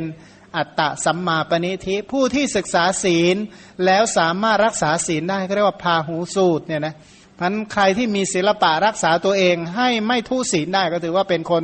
เก่งมากชื่อว่าสุดยอดของศิลปะทั้งหลายแล้ว เพราะว่า รักษาตัวเองไม่ให้ไปแปดเปื้อนกับบาปประกรรมทั้งหลายเนี่ยนะคนมีศีลเชื่อว่าเป็นผู้ที่ศึกษาวินัยเป็นอย่างดีเนี่ยนะผู้มีศีลคำพูดคำกล่าวของเขาจะเป็นคำพูดที่เป็นวาจาสุภาษิตเนี่ยนะศีลนั้นนะคนมีศีลก็คือคนที่เลี้ยงดูพ่อแม่เนี่ยนะคนมีศีลคือคนที่เลี้ยงดูพ่อแม่ คนมีศีลคือคนที่สงเคราะห์บุตรและภรยาเนี่ยนะคนมีศีลคือคนที่ ทำงานที่ปราศจากโทษทำงานไม่อากูลพราะศีลนั้นจึงเป็นมงคลโดยทุกข้อเลยนะถ้าถ้าถ้ามีศีลจริงอะจะประสบมงคลทุกข้อ แต่ถ้าศีลไม่ดีเนี่ยไล่อัปมงคลมาแล้วหนึ่งสองสามสี่ห้าไล่ไปเถอะพันศีลเนี่ยเป็นเหตุแห่งความเจริญเนี่ยนะศีลนำไปสู่ความเจริญโดยส่วนเดียว คนมีศีลแม้มีชาติตระกูลต่ำก็เป็นปูชนียบุคคลของกษัตริย์มหาศาลเป็นต้น เพราะเหตุนั้นศีลสัมปทาจึงอยู่กับกุลสมบัติเนี่ยนะคือคนที่มีศีลเนี่ยนะเกิดชาติตระกูลใดก็ช่างเถอะ ถ้ามีศีลโดยเฉพาะศีลในอริยมรรคทั้งหลายแล้วเนี่ยจะเป็นที่ตั้งแห่งการกราบไหว้ ในสมัยพุทธกาลเนี่ยมีอยู่คนหนึ่งเกิดมาในตระกูลเรียกว่าตระกูลคนเทดอกไม้แปลว่า คนเทอุจระเนี่ยนะอาชีพคนเทอุจระบวชมาวันเดียวบรรลุเป็นพระอรหันต์ พอเป็นพระอรหันต์เนี่ยพอบวชมาแล้วเนี่ยเทวดาและพรหมมานอบน้อมพระเนี่ยชื่อว่าท่านสุเนศบรรลุเป็นพระอรหันต์เนี่ยนะเทวดาและพรหมก็มานอบน้อมท่านนะข้าแต่บุรุษอาชาในข้าพเจ้านอบน้อมท่านเนี่ยนะเทวดาและพรหมมานอบน้อมท่านเพราะอะไร เพราะท่านเป็นผู้มีศีลนั้นคนมีศีลเรียกว่าคนมีตระกูล เป็นคนที่น่ากราบน่าไหว้ พระองค์ตรัสว่ามหาบพิษพระองค์จะสำคัญความข้อนั้นเป็นไนก็คือในข้อความในสามัญญผลสูตรเนี่ยนะที่พระพุทธเจ้าตรัสกับพระเจ้าชาติศัตรูที่เข้าไปเฝ้าพระพุทธเจ้า สมมติถ้าหากว่าข้าทาสกรรมกรของพระองค์ออกบวชพระองค์จะทํำยังไง ถ้าออกบวชแล้วเป็นคนที่สำรวมอยู่ในศีลตั้งมั่นอยู่ในศีลเนี่ยนะพระองค์จะไปให้เขาศึกแล้วมารับใช้เป็นข้าทาสกรรมกรของพระองค์ไหม บอกไม่ข้าพระเจ้าจะบำรุงอุปถากท่านเหล่านั้นเนี่ยนะก็มันผู้มีศีลเนี่ยจะเป็นที่เคารพยำเกรงแม้กระทั่งแก่พระราชาทั้งหลาย ขอให้เป็นผู้มีศีลเถอะ ผู้มีศีลตอนแรกเนี่ยตอนที่ยังไม่ได้บวชรักษาศีลเนี่ยโอ้ยเรียกว่าแทบไม่แลเลยว่างั้นแต่พอบวชแล้วตั้งมั่นอยู่ในคุณธรรมคือศีล เป็นที่ผู้ต้องเข้าไปกราบเข้าไปไหว้เข้าไปนอบน้อมเข้าไปอ่อนน้อมพันศีลเนี่ยจึงจะเรียกว่าผู้มีศีลเรียกว่าเป็นมี กุลสมบัติแปลว่าถึงพร้อมด้วยตระกูลสูงเพราะตระกูลคือศีลเนี่ยตระกูลสูงที่สุดเนี่ยนะศีลย่อมอยู่กับทรัพย์ภายนอก คือผู้ที่มีศีลเนี่ยนะถ้ามีอาศัยศีลและตั้งความปรารถนาทรัพย์สมบัติเนี่ยจะไม่ทั่วไปแก่หมู่โจรทั้งหลายเช่น คนที่มีทรัพย์แล้วเสียหายโจรลักไปเป็นต้นเนี่ยแปลว่าทำเหตุมาไม่ดีนะแต่ถ้าทำเหตุมาดีเป็นต้นเนี่ยนะโจรเป็นต้นก็ ทำอะไรไม่ได้ ขณะเดียวกันศีลเนี่ยนะผู้มีศีลเนี่ยอนุเคราะห์โลกอื่น เท่ากับปกปักรักษาให้ชาติต่อๆไปตัวเองไม่ต้องเดือดร้อน ถ้าหากว่าศีลไม่ดีพบต่อต่อไป เดือดร้อนแน่ แต่ผู้มีศีลเนี่ยนะเท่ากับอนุเคราะห์ตัวเองในชาติต่อต่อไป ขณะเดียวกันเนี่ยศีลมีผลมาก และขณะเดียวกันศีลก็เป็นอธิษฐานคุณ แปลว่ารองรับคุณธรรมมีสมถะเป็นต้น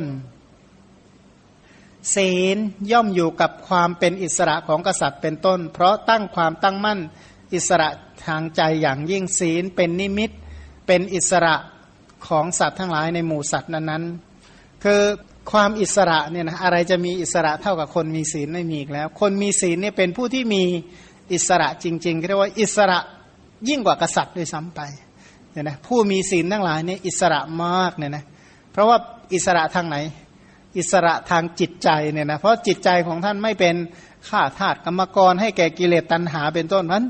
ผู้มีศีลจึงเป็นผู้มีอิสระเป็นอิสระทางจิตใจเนี่ยนะ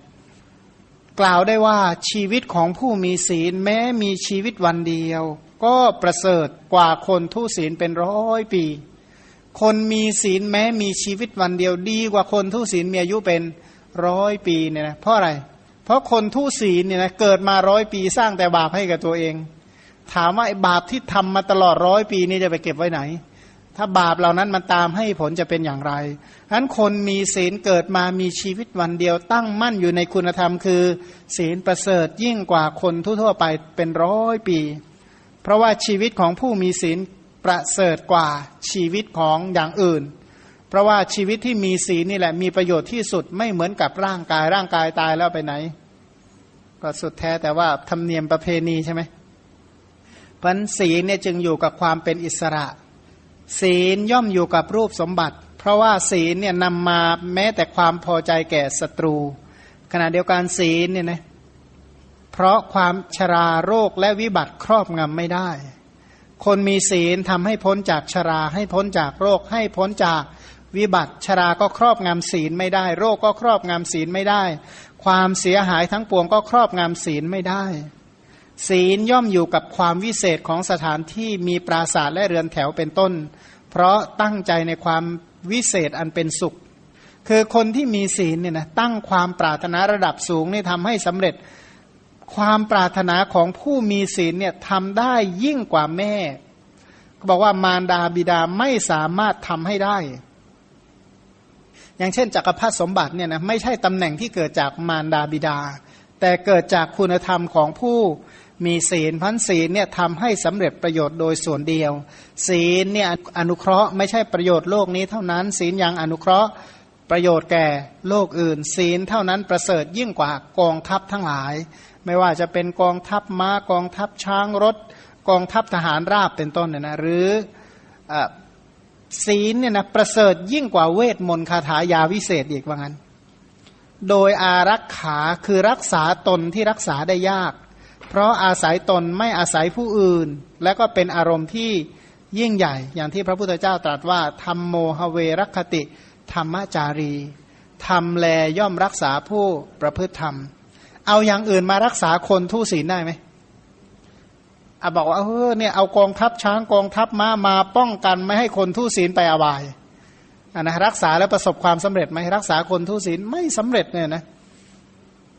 อย่างพระราชาบางองค์ที่ฆ่าพ่อเนี่ยนะพอฆ่าพ่อเสร็จตัวเองมีความรู้สึกเหมือนจะตกนรกทั้งเป็นอยู่ตลอดเวลา ถามว่ากองทัพที่มีอยู่ช่วยอะไรได้ทำอะไรได้บ้าง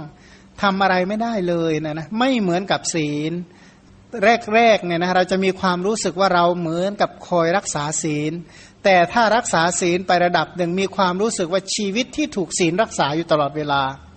ตอนแรกมีความรู้สึกเหมือนรักษาศีลโอ้ยรักษายากแท้ รักษายากแท้ แต่นี้พอรักษาไปนานๆจะรู้ว่านี่ถ้าไม่มีศีลนี่แย่แน่เนี่ยนะศีลแท้ๆช่วยปกปักรักษามาตลอดเวลาเนี่ยนะก็เห็นคุณของศีลนะขอให้รักษาศีลได้ยั่งยืนและยืดยาว พันพระโพธิสัตว์พิจารณาอยู่ว่า ศีลเนี่ยประกอบด้วยคุณธรรมมากมายอย่างนี้ ศีลที่ยังไม่บริบูรณ์ก็ย่อมถึงความบริบูรณ์ ศีลที่ยังไม่บริสุทธิ์ก็ถึงความบริสุทธิ์อย่าลืมว่าปัญญาเป็นเครื่องชำระศีลเนี่ยนะถ้าไม่มีปัญญารักษาศีลไม่ได้หรอก ถ้าไม่มีปัญญาชำระศีลให้บริสุทธิ์ไม่ได้เนี่ยนะทีนี้การพิจารณาต่อไปว่า ก็หากว่าทำทั้งหลายมีโทสะเป็นต้นเป็นปฏิปักษ์ต่อศีลพึงเกิดขึ้นแก่มหาบุรุษนั้นในระหว่างในระหว่าง เพราะความที่ตัวเองสะสมโทสะมานาน อันผู้ปฏิญญาตั้งความปรารถนาเป็นพระโพธิสัตว์นั้นพึงพิจารณาอย่างนี้ว่า ท่านตั้งใจแน่วแน่เพื่อตรัสรู้ไม่ใช่หรือเนี่ยนะคือคือเคยสะสมโทษสะสมโทสะมานานเนี่ยนะใครมายุ่งไม่ได้เลยเนี่ยนะใครมายุ่งเมื่อไหร่เป็น เดือดร้อนหมดพันไอสะสมอัธยาศัยแบบนั้นมานานๆเนี่ยต้องไม่ลืมว่าท่านปรารถนาเป็นพระพุทธเจ้าไม่ใช่หรือเนี่ยนะไอความปรารถนาเนี่ยจะทำให้ตัดไออุปนิสัยเร็วๆออกไป ระลึกถึงอัธยาศัยที่เร็วๆก็อาศัยศีลเนี่ยอาศัยคุณธรรมคือศีลมาตัดอัธยาศัยเร็วๆทิ้ง บอกว่าถ้าท่านศีลไม่ดีเนี่ยนะแม้โลกิยะสมบัติของท่านก็ไม่สามารถจะให้สำเร็จได้ ถ้าหากว่าท่านไม่ดำรงอยู่ในศีล ถ้าไม่มีศีลเนี่ยนะเอาชาติหน้าเกิดเป็นมนุษย์คืนได้ไหมถ้าไม่มีศีลเกิดในเทวโลกได้ไหม ถ้าไม่มีศีลเกิดในพรหมโลกได้ไหมไม่ได้ นี่ขนาดว่าศีลไม่ดีไม่ตั้งอยู่ในศีลอย่างดีเนี่ยนะสมบัติในโลกิยะยังไม่สำเร็จไม่ต้องพูดถึงสมบัติที่เป็นโลกุตระโสดาปฏิมักเป็นต้นไม่ต้องพูดถึงหรอก ศีลเนี่ยนะเป็นการอธิษฐานเพื่อสัมมาสัมโพธิญาณอันเลิศกว่าสมบัติทั้งปวง เพราะฉะนั้นศีลเนี่ยจะต้องให้รักษาให้อุกฤษจะต้องรักษาศีลอย่างพิเศษว่างั้น เพราะฉะนั้นท่านผู้รักษาศีลโดยชอบตามนัยยะที่กล่าวแล้วว่า รักษาศีลเหมือนอะไร กิกีวะอันดัง แปลว่าดุดนกต้อยตีวิตรักษาไข่เนี่ยนะก็ให้ราหวงแหนศีลเหมือนกับ นกต้อยตีวิตรักษาไข่ จามรี รักษาขนหาง มารดาที่มีบุตรคนเดียว ถนอมบุตรคนเดียวฉันนั้นเนี่ยนะคนมีตาข้างเดียว รักษาตาฉันนั้นเนี่ยนะให้หวงแหนธนุถนอมกุศลศีลไว้ฉันนั้นนะนะอย่างที่ที่ที่ผ่านมาเราเห็นว่า เราตามรักษาศีลไม่ใช่ตามรักษาชีวิต ตามรักษาศีลนั่นแหละเป็นเหตุให้บรรลุโพธิญาณถ้าตามรักษาศีลให้ไปอะไรเป็นเหตุไปสู่ป่าช้ารักษาชีวิตมีใครรักษาสำเร็จไหมเคยเห็นไหมมันก็ตกลงจบป่าช้ากันทั้งหมดมันรักษาชีวิตไม่มีใครประสบความสำเร็จ แต่ผู้ที่รักษาศีลเนี่ยออกจากทุกข์ได้โดยประการทั้งปวง ต่อไปว่าอีกอย่างหนึ่งท่านควรทำการอย่างลงและความเจริญแก่สัตว์ทั้งหลาย ในยานสามด้วยการแสดงธรรม คือแสดงธรรมในยานสามในยานสามก็คือสาวกโพธิยานปัจเจกโพธิยานแล้วก็สัมมาสัมพุทธะและแสดงธรรม ไม่ควรปรารถนาถ้อยคำของผู้มีศีลผิดปกติ คือคนทุศีลนะนะดุดการเยียวยาของหมอผู้ตรวจดูอาหารผิดสำแดงอ่าหมายคือว่า ผู้ที่ปรารถนาเป็นพระพุทธเจ้าเนี่ยนะท่านเป็นผู้แสดงธรรมสามารถที่จะแสดงธรรมได้ ถามว่าถ้าท่านทุศีลแล้วถ้าแสดงธรรมาใครจะฟังเราเนี่ยนะแล้วใครอยากจะฟังมั่งสำหรับคำพูดของคนทุศีลไม่มีใครอยากฟังหรอก เพราะฉะนั้นจะต้องอตั้งมั่นอยู่ในคุณธรรมคือศีล หรือว่าถามว่าถ้าพื้นฐานอะในเป็นพระโพธิสัตว์แล้วศีลไม่ดีแล้วเป็นพระพุทธเจ้าได้อย่างไงเป็นไม่ได้ เพราะพระพุทธเจ้าคือผู้สมบูรณ์ด้วยศีล เพราะฉะนั้นควรเป็นผู้มีศีลบริสุทธิ์ตามสภาพ ว่าเราเป็นผู้มีศรัทธาพึงตามการอย่างลง และความเจริญแก่สัตว์ทั้งหลายได้อย่างไรเนี่ยนะพันเราจะต้องเป็นผู้มีศีลดี ถ้าเราเป็นผู้มีศีลดี ด้วยเดชแห่งศีลเป็นต้นก็สามารถที่จะยังประโยชน์สุขให้สำเร็จแก่สรรพสัตว์ทั้งหลาย ความเป็นผู้สามารถในการทำอุปการะแก่สัตว์ทั้งหลาย และการบำเพ็ญบารมี มีปัญญาบารมีเป็นต้นของเราด้วยการประกอบด้วยคุณวิเศษมีฌานเป็นต้นโดยแท้ อันหนึ่งคุณทั้งหลายมีฌานเป็นต้น เว้นความบริสุทธิ์แห่งศีล ย่อมมีไม่ได้ หมายคือว่า ศีลเนี่ยเป็นคุณธรรมรองรับคุณธรรมอย่างอื่นอีก คือหนึ่งนะตัวศีลเนี่ยเป็นอุปการะต่อสัตว์ใช่ไหมบอกใช่ ถ้าไม่มีศีลเนี่ยจะบำเพ็ญปัญญาบารมีเป็นต้นได้ไหมบอกไม่ได้ ถ้าไม่มีศีลเนี่ยนะคุณวิเศษมีฌานเป็นต้นจะทำให้เกิดได้ไหมไม่ได้ เพราะฉะนั้นศีลเนี่ยนะที่บริสุทธิ์เป็นเหตุให้มีปัญญา ตอนตอนแรกบอกว่าปัญญาเป็นเครื่องชำระศีลต่อไปเนี่ยศีลจะเป็นตัวรักษาให้ปัญญาเนี่ยเป็นไปได้อย่างต่อเนื่องนั้นศีลรักษาปัญญาปัญญารักษาศีลนี่เมื่อศีลรักษาปัญญาปัญญารักษาศีล ปัญญาและศีลตัวนี้จะเป็นเครื่องรองรับฌานอภิญญารองรับคุณธรรมอย่างอื่น จนถึงรักษาให้เกิดสัมมาสัมโพธิญาณเพราะฉะนั้นควรทำศีลให้บริสุทธิ์โดยชอบเนี่ยนะศีลคืออะไรเจตนาศีล ศีลคือเจตนาศีล เจตสิกศีล สังวรศีล อวีติกมาศีล ศีลตัวนี้เนี่ยนะรวบรวมไม่ให้กายวาจากระจัดกระจายรองรับคุณธรรมชั้นสูงกำจัดความทุศีล อนะผลที่ปรากฏออกมาเป็นผู้สะอาดกายวาจาและใจเนี่ยนะศีลเนี่ยมีริโอตปะเป็นเหตุใกล้ ศีลเหล่านี้ผู้ที่รักษาได้อย่างสมบูรณ์บริบูรณ์ก็สามารถยังประโยชน์ทั้งหลายให้สำเร็จเนี่ยนะประโยชน์โลกนี้เนี่ยนะถ้าคนไม่มีศีลจริงๆเนี่ยยากที่จะสำเร็จเนี่ยนะประโยชน์โลกหน้าถ้าไม่มีศีลก็ไม่สำเร็จประโยชน์อย่างยิ่งด้วยยิ่งต้องอาศัย ศีลเป็นอย่างยิ่งแม้กระทั่งประโยชน์ในโลกนี้เนี่ยนะถ้าพูดถึงระดับคนงานทั่วๆไปใครอยากจะจ้างคนงานทุศีลเอาไปไว้รับใช้ไหมไม่เอานั่นนะถึงยังไงเราบอกโอ้ยก็จ้างมือปืนมือปืนทุศีลเอาไหมมือปืนฆ่าตัวเองเอาไหมมันยังพอมีศีลยังพอไม่ฆ่านายได้ก็ยังยังยินดีอย่างนั้นอีกเป็นต้น คือสรุปว่ายังไงที่ใดเมื่อไหร่ใครก็ต้องการผู้มีศีลเนี่ยนะมีมากบ้างน้อยบ้างก็ตามสมควร แต่อย่างรวมๆแล้วก็โลกนี้ยังจำปรารถนาผู้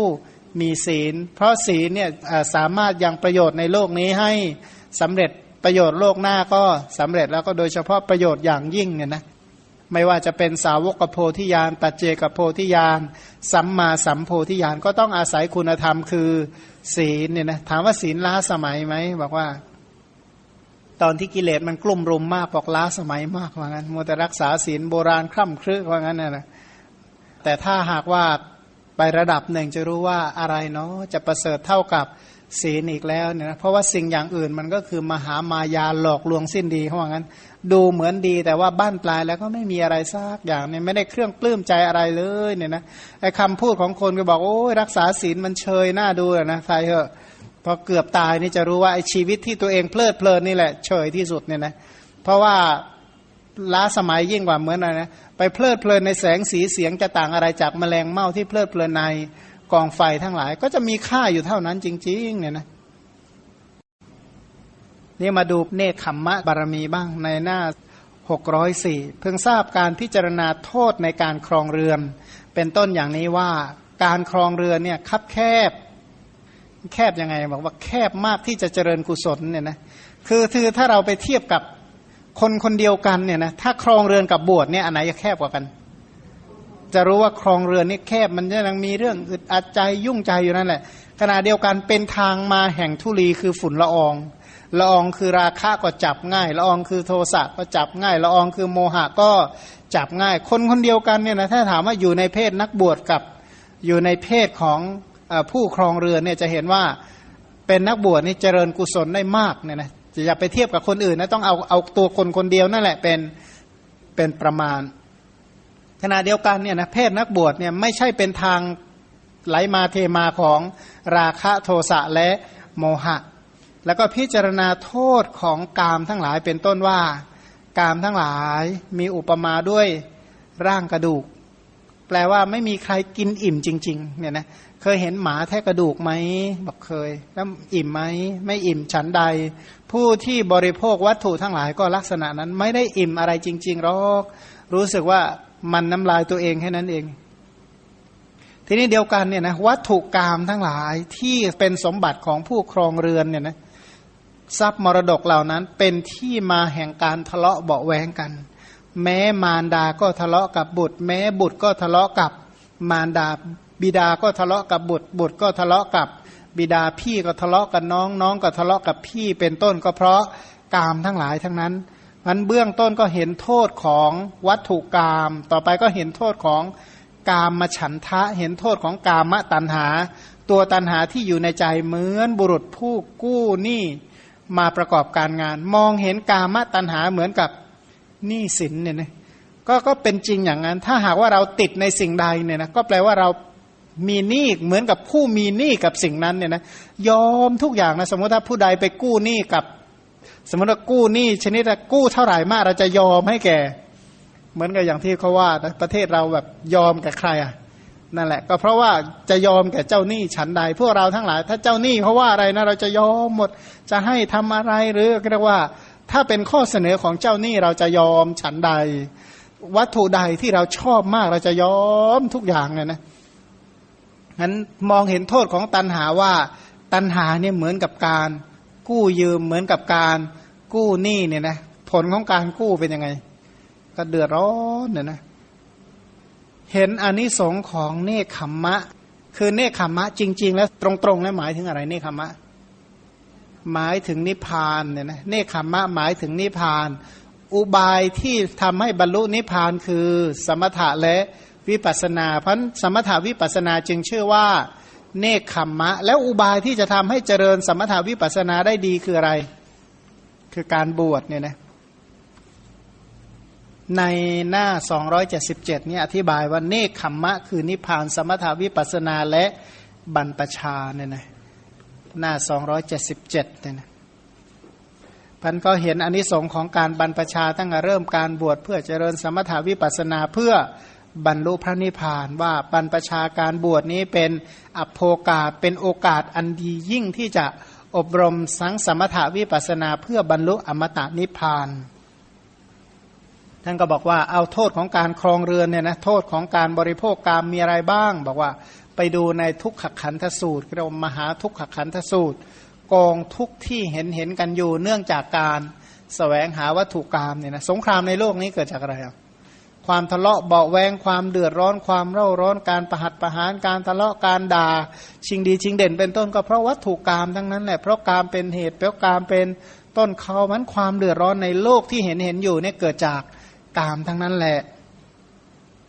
อันนั้นก็คือพิจารณาโทษของการครองเรือน และก็อนิสงค์ของเนคขมมะนี่มาดูปัญญาบ้างปัญญา ปัญญานี่สำคัญว่าพิจารณาถึงคุณของปัญญาว่า ทำทั้งหลายมีทานเป็นต้น ถ้าหากว่าไม่มีปัญญาย่อมบริสุทธิ์ไม่ได้ เอาไม่มีปัญญาเอาอะไรมาให้ทานเอาแล้วถามว่าถ้าไม่มีปัญญาเนี่ยนะจะรู้ไหมว่าอะไรควรให้อะไรไม่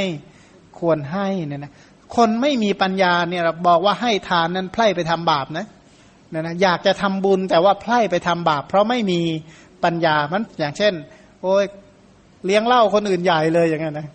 แม้อยากจะให้ทานเลี้ยงเหล้าใหญ่โตเลยนะ ไปซื้อสัตว์ฆ่าสัตว์เยอะแยะไปหมดเพื่อจะเลี้ยงเหล้าเลี้ยงคนอื่นให้มีความสุข อยากจะทำบุญไพร่ไปทำบาปชนิดที่เรียกว่า แทบจะให้อภัยไม่ได้เลยเนี่ยนะเพราะไม่มีปัญญาประกอบเนี่ยนะพิจารณาถึงคุณของปัญญาต่อไปว่าทำอะไรก็ตามเนี่ยนะถ้าไม่มีปัญญาเนี่ยมันยากที่จะสำเร็จชั้นใด เหมือนกับสรีระเนี่ยนะเเว้นจากชีวิตก็ไม่งาม อะไรก็ตามถ้าหากว่าทำโดยที่ไม่ประกอบด้วยปัญญาก็เหมือนกับร่างกายที่ปราศจากชีวิตเนี่ยนะคือคือปัญญานี่สำคัญเสมอด้วยชีวิต เพราะอะไรเพราะว่าร่างกายที่ปราศจากชีวิตก็ไม่สามารถทำปฏิกิริยาอะไรได้สักอย่าง หรืออีกในหนึ่งเนี่ยนะ อินทรีย์ทั้งหลายมีตาเป็นต้นเว้นวิญญาณเสียแล้วก็ไม่พอที่จะทำกิจในวิสัยของตนได้ เช่นว่าถามว่าถ้าหากว่าตาเป็นต้นเนี่ยนะตาเนี่ยถ้าจักขูวิญญาณไม่เกิดเนี่ยตามีประโยชน์อะไรไหมไม่มีชั้นใดถ้าเราทำอะไรโดยที่ปราศจากปัญญาก็ฉะนั้นเหมือนตาไม่มีจักขูวิญญาณ เหมือนหูไม่มีโสตวิญญาณทำอะไรไม่ประกอบด้วยปัญญาก็ ฉันนั้นเนี่ยนะมันปัญญานี้สำคัญมาก ถ้าหากว่าไม่มีปัญญาจะให้ทานรักษาศีล หรือจะเจริญปัญญาก็ยาก จะอบรมวิริยะขันติสัจจะอธิษฐาน จะอบรมคุณธรรมเหล่าใดก็ถือว่ายากเย็นที่สุดถ้าไม่มีปัญญาก็ลองอ่านหนังสืออ่านแบบไม่มีปัญญาอ่านไม่เข้าใจเนี่ยนะจะอ่านได้สักกี่หน้าเชียวเนาะเนี่ยนะนั้นปัญญานี้สำคัญ เปรียบเหมือนว่า อินทรีย์มีศรัทธาเป็นต้น ถ้าขาดปัญญาก็ไม่สามารถทำกิจของตัวเองได้อันนี้ดีกว่าถ้าไม่มีปัญญาเนี่ยนะจะมีศรัทธาในพระพุทธเจ้าได้ไหมยากถ้าไม่มีปัญญาจะเลื่อมใสในสิ่งที่พระพุทธเจ้าสอนไหมโอ้ยากว่างั้นบอกธรรมะพระพุทธเจ้ายากว่างั้น กลายเป็นว่า เพราะอะไร เพราะตัวเองไม่มีปัญญาก็กลายเป็นว่าไปตำหนิว่าธรรมะของพระพุทธเจ้า ยากพระไตรปิฎกยากเย็นเหลือเกิน แต่ไม่เคยบอกว่าฉันเนี่ยโง่เหลือเกินเนี่ยนะ ที่ไหนได้จริงไม่มีปัญญานั่นแหละกล่าวว่าไปโทษว่าธรรมะยากเนี่ยนะเพราะว่าไม่มีปัญญา เพราะไม่มีเมื่อไม่มีปัญญาก็ไม่สามารถจะรู้ความตรัสรู้ของพระพุทธเจ้า ถ้าไม่มีปัญญาก็ไม่มีศรัทธาที่จะรู้ความเป็นธรรมดีของพระธรรม ถ้าไม่มีปัญญาก็ไม่เข้าใจหรอกว่าความปฏิบัติดีของพระสงฆ์เป็นอย่างไร ถ้าไม่มีปัญญาเนี่ยนะคิดไหมว่าจะเพียรละบาปแล้วก็บำเพ็ญบุญบางคนนี่ขยันจริง ๆ เลยนะแต่ขยันเรื่องที่ไม่มีปัญญาเนี่ยนะ เรื่องอะไรที่ขยันโดยที่ไม่ประกอบด้วยปัญญาเนี่ยอ่านหนังสือพิมพ์ทั้งวันทั้งคืนยังไงนะจบมาด้วยความฟุ้งซ่านว่างั้น ยิ่งอ่านยิ่งเรื่องยิ่งพูดเรื่องที่ไม่เป็นเรื่องซะส่วนใหญ่เลยนะเพราะอันนั้นก็ขยันที่ปราศจากปัญญาอ่านแต่เรื่องคนทุศีลเป็นต้นเนี่ยนะก็เลยหนักๆเข้าตัวเองก็มาบ่นพวกนั้นก็นึกว่าตัวเองดีนักที่ไหนได้ พอๆกันนั่นแหละเขาบอกว่าอะไรนะ มันใกล้ๆกันนั่นแหละ มันจึง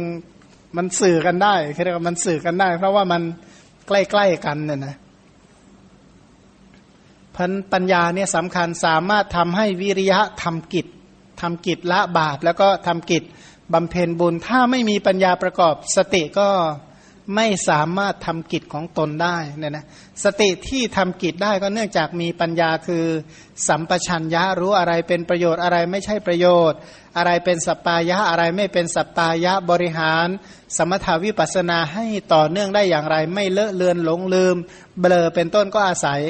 ปัญญาเนี่ยนะปัญญานี่แหละเป็นเครื่องอุปการะทำให้จิตดำรงมั่นผันสรุปว่าศรัทธาวิริยสติสมาธิถ้าไม่มีปัญญาไม่สามารถทำกิจของตัวเองได้ ก็เหมือนกับเหมือนกับรถที่ปราศจากคนขับฉะนั้นนั่นแหละเหมือนกันเพราะฉะนั้นปัญญานี้เป็นใหญ่เป็นใหญ่ในการให้ทาน ถ้าไม่ไม่มีปัญญาประกอบยากที่จะให้ทานได้สำเร็จถ้าหากว่า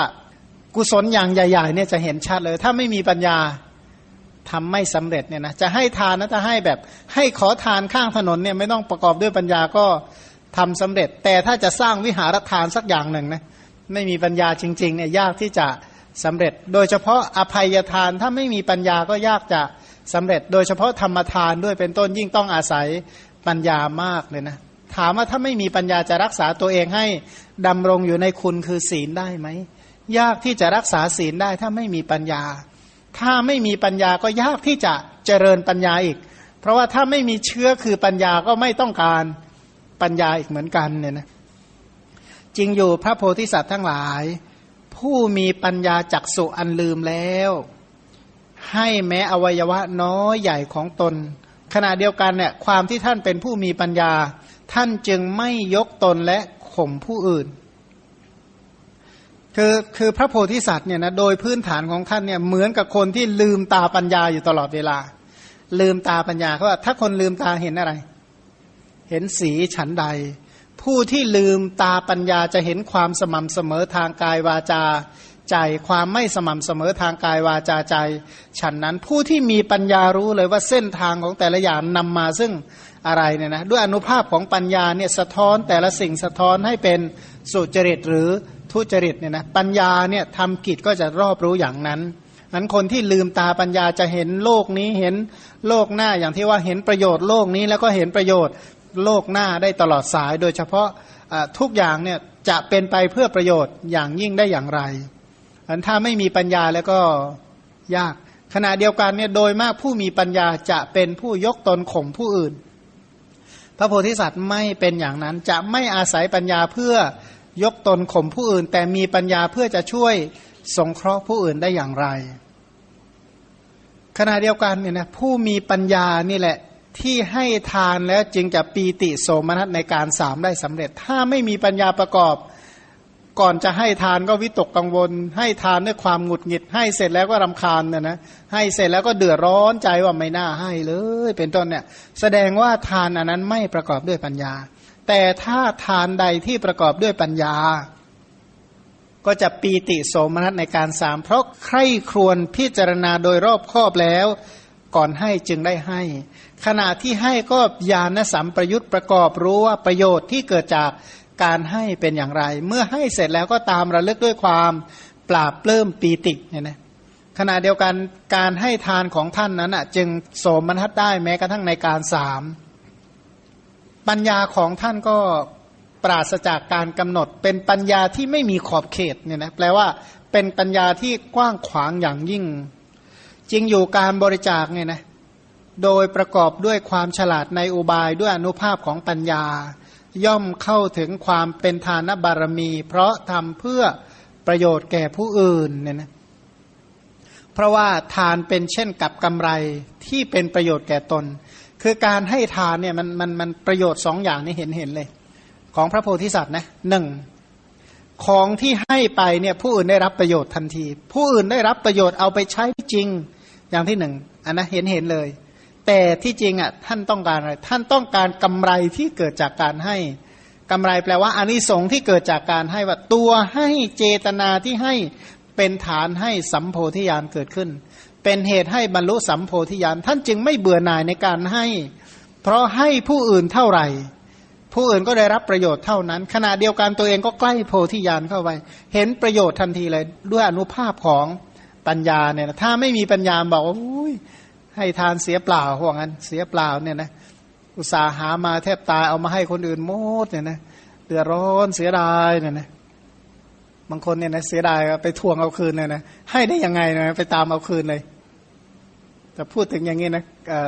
ที่จริงไม่ควรเล่าตรงนี้หรอก แต่ว่ามันมีตัวอย่างคำเนี่ยนะไปอ่านในชาดกไปเรื่องหนึ่งในกุศราชชาดก พระเจ้ากุศราชนี่ก็คือพระโพธิสัตว์นั่นแหละ เกิดมาชาตินี้รูปไม่หล่อเลยนะเขาเรียกว่าเห็นปั๊บเนี่ยว่าโอ้ยยักษ์เดินได้ เหมือนกับยักษ์เดินได้ คือเป็นคนที่มีรูปร่างน่าเกลียดมากเนี่ยนะเขาบอกว่าเรื่องเป็นยังไงบอกเรื่องมีอยู่ว่าอดีตชาติเนี่ยมีพี่น้องสองคน พี่น้องชายสองคน แล้วก็พ่อแม่ก็จับพี่ชายคนโตเนี่ยแต่งงานก็แต่งงานกับผู้หญิงอีกบ้านหนึ่งใกล้ ๆ กันนั่นแหละ ก็แต่งงาน ทีนี้ไอ้น้องชายนี่ก็ไปทำน้องน้องเรียกอะไรน้องเขยนะน้องน้องเคยก็ไปทำงานในป่า ไอพี่สะพ้ายคนนี้ก็ทอดขนม ทอดขนมเป็นก้อนๆน่ะนะ ทอดขนมเสร็จเอาไว้ให้ตัวเองก้อนหนึ่ง เอาไว้ให้น้องเขยอีกก้อนหนึ่งไอ้ก้อนที่เหลือไม่ได้พูดถึง เสร็จแล้วก็ตัวเองก็ทอดเสร็จก็เออทานให้ทานเรียบร้อยเลย ก็เหลือก้อนหนึ่งก้อนที่ให้น้องเขยนั่นแหละ พอดีพระประเจกอุ้มบาตรมามายืนบิณฑบาตต่อหน้าเออเอางี้นะเอาของน้องเขยใส่บาตรก่อนก็แล้วกันเดี๋ยวค่อยทอดให้ใหม่ พอดีกำลังใส่บาตรอยู่นั่นแหละ พระประเจกก็อยู่ตรงนั้นแหละ น้องเขยก็มาจากป่า ก็บอกว่าโอ้ยน้องเออเธอทำใจให้ดีใจให้ปีติโสมนัสเธอ เนี่ยขนมของเธอใส่บาตรอยู่แล้วเนี่ยนะ พระโพธิสัตว์ฟังแล้วโกรธเลยนะแหมตัวดีว่างั้น ของตัวเองแล้วกินทั้งหมดเลยนะเอาของคนอื่นใส่บาตรได้ยังไงเนี่ยนะโกรธมากก็เลยไปเอาของในบาตรเอามาคืนนะเอามาคืนมาเก็บไว้ พี่สะพ้ยนี่โกรธมากเลยนะว่าน้องเคยตัวเองเออน้องน้องผัว น้องผัวไม่น่าทำอย่างนี้ทำอย่างนี้ได้ยังไง ก็เลยไปไปเอาเนยใสมาจากบ้านมาใส่บาตรพอเห็นเนยใสใส่ในบาตรมันออกเป็นรัศมีงาม ก็อธิษฐานว่าขอให้ตัวเองเป็นผู้ที่มีงดงาม ที่เรียกว่าสู้ใครงามเท่าไม่ได้ เสร็จแล้วก็ตั้งความปรารถนาว่าขออย่าได้ไอ้หาเจออย่าเจอคนเลวคนพาลแบบนี้อีกต่อไปเลยเนี่ยนะนี่พระโพธิสัตว์ก็เอาขนมนั่นแหละไปใส่บาตร อธิษฐานว่าจะด้วยเหตุผลใดก็ตามขอเอาพี่สะพ้ายเนี่ยตามกลับคืนมาให้ได้เพราะงั้น อีกชาติถัดไปเนี่ยนะก็ก็เหตุชาติถัดไป หลังจากไปเกิดเป็นเทวดาเป็นอะไรกันเบ็ดเสร็จก็กลับมาเกิดเป็นมนุษย์ใหม่ ไอ้น้องเขยก็คือพระโพธิสัตว์นี่แหละ เกิดมาเนี่ยรูปไม่งามเลย แต่ว่าฉลาดมีปัญญา ฉลาดถึงขนาดเรียกว่า ไม่ต้องเห็นอะไรก็ทำเป็นหมดเลย ไม่ต้องเรียนเนี่ยนะฉลาดขนาดนั้น เรียกว่าพระเจ้ากุศราชเนี่ยนะ ทีนี้พี่สะพ้ายก็มาเกิดเป็นลูกสาวของพระราชาอีกเมืองหนึ่ง เรียกว่าพระนางประภาวดีเขางั้นชาตินั้นเนี่ยพระโพธิสัตว์ก็รู้ตัวเกิดมาหน้าตาอย่างนี้เนี่ย ผู้หญิงคนไหนเห็นก็จะชอบเราเนาะก็เลย บอกว่าถ้าเห็นก็คงไม่ชอบไม่เอากับเราแน่นอนยังไงก็เออเดี๋ยวพ่อแม่สิ้นพระชนแล้วก็บวชดีกว่าว่างั้นถ้ารูปร่างน่าเกลียดเหลือเกินเนี่ยนะก็รู้ตัวดี เสร็จแล้วพ่อแม่ก็ขยันขยอสามครั้งครั้งที่สี่ก็เลยตัวเองเนี่ยเอา เอาทองคำเนี่ยมาปั้นเป็นรูปทองบอกว่าที่จริงก็จะแกล้งพ่อแม่นั่นแหละแล้วก็ปั้นทองเนี่ยสวยมากบอกว่า ถ้าหาผู้หญิงได้สวยขนาดนี้เนี่ยจะแต่ง ถ้าไม่งามขนาดนี้ไม่แต่ง เสร็จแล้วก็ไปหาไปหามาก็ไปเจอนางประภาวดี ทีนี้แม่เนี่ยนะแม่ของพระโพธิสัตว์รู้ว่า ถ้าหากว่ามาให้เห็นกันตอนกลางวันเนี่ยนางกลับบ้านแน่ว่างั้น ก็เลยให้อยู่กันแต่กลางคืน ในที่สุดก็ ตอนกลางวันในที่สุดก็วางอุบายจนรู้กันเจอกัน นางหนีกลับบ้านจริง ๆหนีกลับวัง ตัวเองก็ไปตามงออยู่เจ็ดเดือนเนี่ยนะเจ็ดเดือน จนพระอินทร์มาช่วยอะจึงก็ได้อยู่ร่วมกันคืนอีกที แต่ว่านางประภาวดีก็คือมารดาพระราหุลนั่นแหละ แต่นี้ที่จะเล่าจริงก็คือเล่าว่าบางชาติเนี่ยนะเขาใส่บาตรเสร็จแล้วตัวเองก็ยังโกรธไปเอามาเนี่ยนะไอชาตินั้นเนี่ยโอ้ยน่าเกลียดมากนะเพราะว่าโกรธใช่ไหม ผลของความโกรธเนี่ยนะโกรธจนก็เรียกว่าใครไม่อยากเห็นด้วยซ้ำไปเนี่ยนะอันคนที่ไม่มีปัญญาเนี่ยมันลำบากอย่างนั้นนะนะอันใครอยากงามก็อย่าไปโกรธอะไรให้มากมาย เพราะว่าหน้าตอนโกรธนี่มันงามไหมก็ทำเหตุอย่างใดก็จะได้รับผลเช่นนั้นนั่นแหละนี่ต่อไปว่าปัญญานี้เป็นเหตุให้ให้ทานเนี่ยเพราะว่าผู้มีปัญญาจะรู้จักว่าให้ทานอย่างไรจึงจะมี ผลมากมีอนิสงส์มาก ให้ทานอย่างไรจึงจะเป็นเหตุให้สำเร็จเป็นต้นเนี่ยนะเป็นที่ตั้งแห่งความปีติและโสมนัสขณะเดียวกันเนี่ยนะปัญญาก็เป็นเหตุให้รักษาศีล อันหนึ่งความบริสุทธิ์แห่งศีล โดยไม่ปราศจากความเศร้าหมองด้วยอำนาจตันหาเป็นต้น ย่อมเกิดไม่ได้ ถ้าไม่มีปัญญา คือผู้ที่มีปัญญาเนี่ย สามารถจะรักษาศีลไม่ให้แปดเปื้อนด้วยตันหามานะและทิฏฐิไม่ให้แปดเปื้อนด้วย อุปกิเลสเครื่องเศร้าหมองทั้งหลาย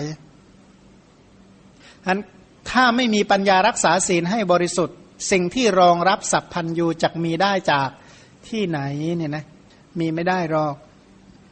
อันนี้พันปัญญานี่เป็นเหตุให้รักษาศีล ปัญญารู้ว่าศีลเนี่ยเป็นเหมือนกับแผ่นดินเป็นที่รองรับ สัพพัญยุตยานเนี่ยนะรองรับพระพุทธคุณทั้งหลาย นี่ต่อไปว่าผู้มีปัญญานี่แหละ จึงจะเจริญเนคขมมะบารมีได้ว่า ผู้มีปัญญาเท่านั้นเห็นโทษในการครองเรือน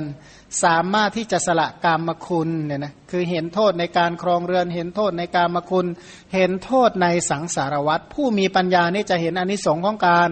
ออกบวชจะเห็นอนิสงค์ของฌานสมาบัติ ผู้มีปัญญาเท่านั้นแหละจึงจะเห็นอนิสงค์ของ พระนิพพาน เมื่อมีปัญญารู้อะไรเป็นโทษอะไรเป็นอนิสงส์อย่างนี้ก็ออกบวชเจริญฌานสมาบัติมุ่งหน้าต่อพระนิพพาน ขณะเดียวกันก็ยังสามารถแนะนำให้คนอื่นดำรงอยู่ในฌานได้เนี่ยนะดำรงอยู่ในฌานสมาบัติได้เพราะปัญญานี่แหละเป็นตัวทำกิจให้ตัวเองสามารถเจริญฌานได้ แล้วก็แนะนำคนอื่นให้เจริญฌานต่อไป ทีนี้ต่อไปปัญญานี้เป็นปัจจัยที่สำคัญต่อวิริยะบารมีว่า ถ้าไม่มีปัญญาสามารถที่จะทำความเพียรได้ไหม เพราะความเพียรเนี่ยเกิดไม่ได้ถ้าปราศจากปัญญา พวกนี้จะขยันโง่เขาบอกว่าน่ากลัวมากที่สุดคือคนโง่และขยันเนี่ยนะเชื่อไหมนะเครื่องเสียงเสียไปให้คนไม่เป็นซ่อมให้สิเเละเลยเนี่ยนะอะไรก็ตามเถอะแต่ว่าคนไม่เป็นเนี่ยทำอะไรมันเละหมดนั้น ความเพียรของผู้ไม่มีปัญญาเนี่ยนะมันทำอะไรไม่ได้ ถ้าลองลองใช้คนโง่ให้ไปทำอะไรให้ดูสินะนะเฉพาะงานสำคัญสำคัญเนี่ยนะให้คนโง่ทำเออโอ้ยเดือดร้อนตลอดเลยนะพันถ้าไม่มีปัญญาเนี่ยนะความเพียรก็ไม่สามารถประสบความสำเร็จ ปัญญานี้เป็นเหตุให้เพียรแล้วประสบความสำเร็จเนี่ยนะ พันโง่ขยันนี่เดือดร้อนที่สุดเลยเนี่ยนะพันปัญญานี้บอกว่าการไม่เริ่มยังประเสริฐกว่าการเริ่มไม่ดี แปลว่าขี้เกียจขี้เกียจเนี่ยนะถ้าขี้เกียจแบบ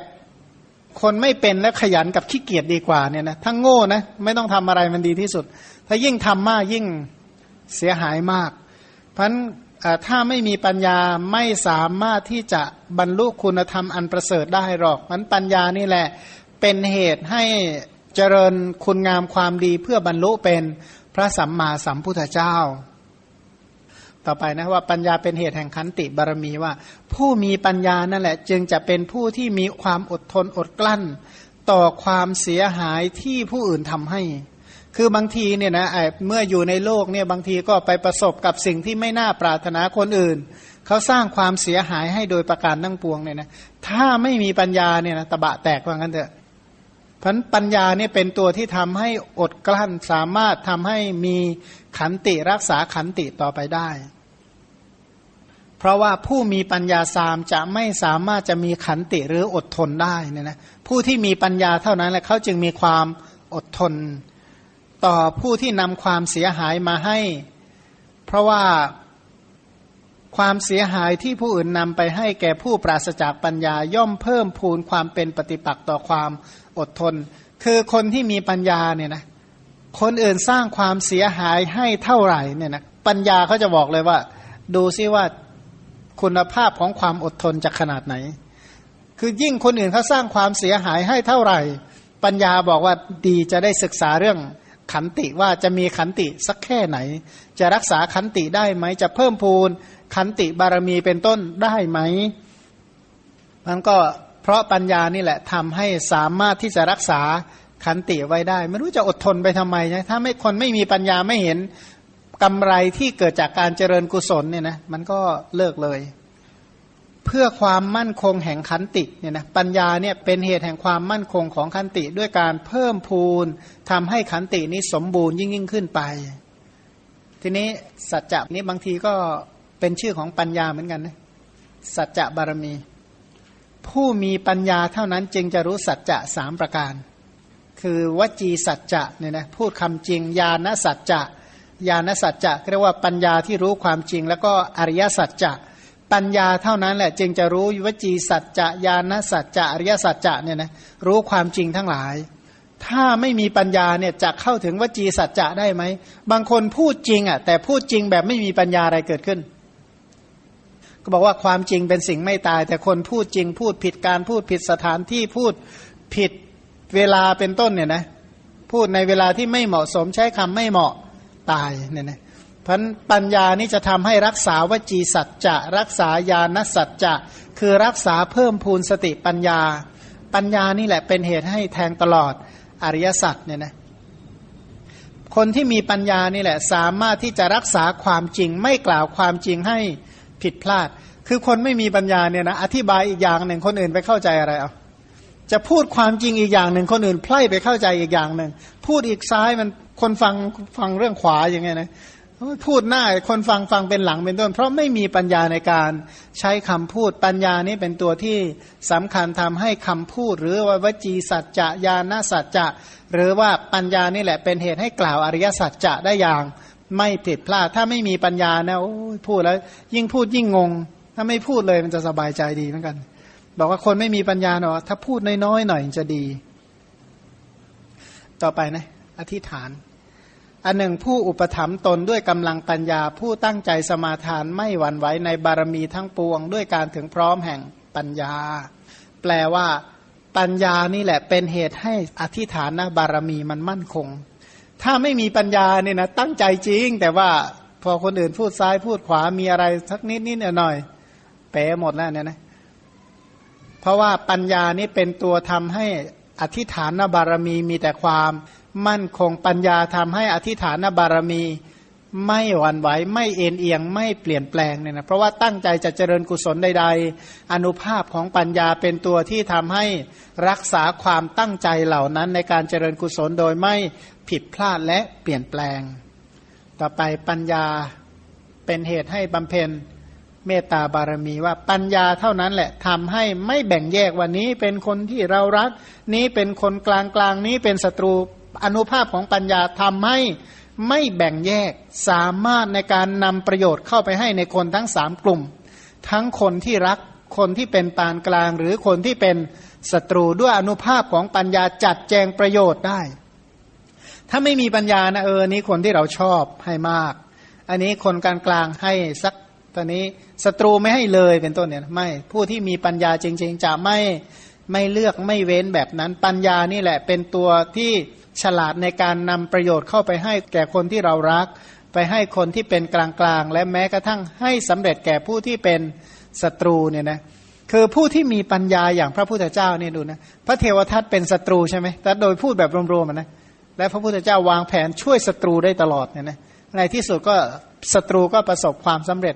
โจรองคุลิมาเนี่ยไล่ดาบเที่ยวฆ่าพระองค์เนี่ยนะพระองค์ก็ช่วยองคุลิมานได้สำเร็จก็บอกว่ามีศัตรูเป็นบัณฑิตดีกว่ามีมิตรเป็นคนพาล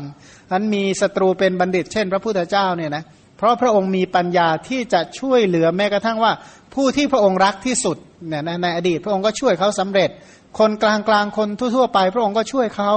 ศัตรูของพระองค์เนี่ยพระองค์ก็ช่วย สรุปว่าใครก็ตามที่เกี่ยวข้องกับพระองค์เนี่ยนะถือว่าช่วยได้เกือบร้อยเปอร์เซ็นต์ที่ช่วยไม่ได้มีนิดคนสองคนไม่กี่คนเท่านั้นแหละ แต่โดยมากพระองค์ช่วยเขาได้เนี่ยนะหรือไม่อย่างใดอย่างหนึ่งอนุภาพของปัญญา พระองค์ไม่เบียดเบียนเขาเนี่ยนะไม่สร้างความเดือดร้อนให้แก่เขาโดยประการทั้งปวง นี่สุดท้ายบอกว่าปัญญานี่เป็นปัจจัยที่สำคัญต่ออะไร อุเบกขาบารมีว่า คนที่จะวางใจเป็นกลางโดยไม่ผิดปกติในโลกธรรม ไม่ว่าจะลาบเสื่อมลาบยศเสื่อมยศนินทาสันเสริญสุขทุกเนี่ยนะถ้าไม่มีปัญญาจริง ๆ เนี่ยนะจะรักษาความเป็นกลางได้ไหมยากพันผู้ที่มีปัญญาจะรักษาความเป็นกลางไม่ว่าจะในลาบหรือเสื่อมลาบในยศเสื่อมยศนินทาสันเสริญสุขและทุกพันอนุภาพของปัญญานี่แหละ ทำให้วางใจเป็นกลางในโลกธรรมทั้งหลาย คือไม่ตกในอภิชาและโทมนัสดำรงอยู่ด้วยปัญญาเนี่ยนะเพราะอุเบกขาบารมีที่ดำรงได้เป็นไปได้ก็อนุภาพของปัญญา สรุปว่าปัญญาเท่านั้นเป็นเหตุแห่งความบริสุทธิ์ของบารมีทั้งปวงไม่ว่าจะเป็นทานศีลเนคขมมะปัญญาวิริยะขันติสัจจะอธิษฐานเมตตาและอุเบกขาเนี่ยนะเพราะฉะนั้นควรพิจารณาคุณประโยชน์ คุณอนิสงของปัญญา อีกอย่างหนึ่ง เว้นจากปัญญาทัศนสมบัติ ทัศนะแปลว่าการเห็นสมบัติแปลว่าความสมบูรณ์เนี่ยนะการเห็นด้วยความสมบูรณ์ เช่น กรรมมสกตาปัญญาเป็นต้นเนี่ยนะถ้าไม่มีปัญญาจะรู้กรรมรู้ผลของกรรมเป็นต้นได้ไหมจะมีทัศนสมบัติรู้ดีรู้ชั่วรู้บุญรู้บาปเป็นต้นไหมบอกมีไม่ได้ ถ้าเว้นทิฏฐิสัมปทา เช่น กรรมมสกตาสัมปทาเป็นต้น ถ้าไม่มีกรรมมสกตา จะรักษาศีลได้ไหมศีลจะสมบูรณ์ได้ไหมจะรักษาศีลได้ไหมศีลก็มีไม่ได้ คนที่ไม่มีปัญญาไม่มีศีล สมาธิสัมปทาก็มีไม่ได้ ผู้ที่ไม่มีสมาธิสัมปทาคือใจไม่ตั้งมั่น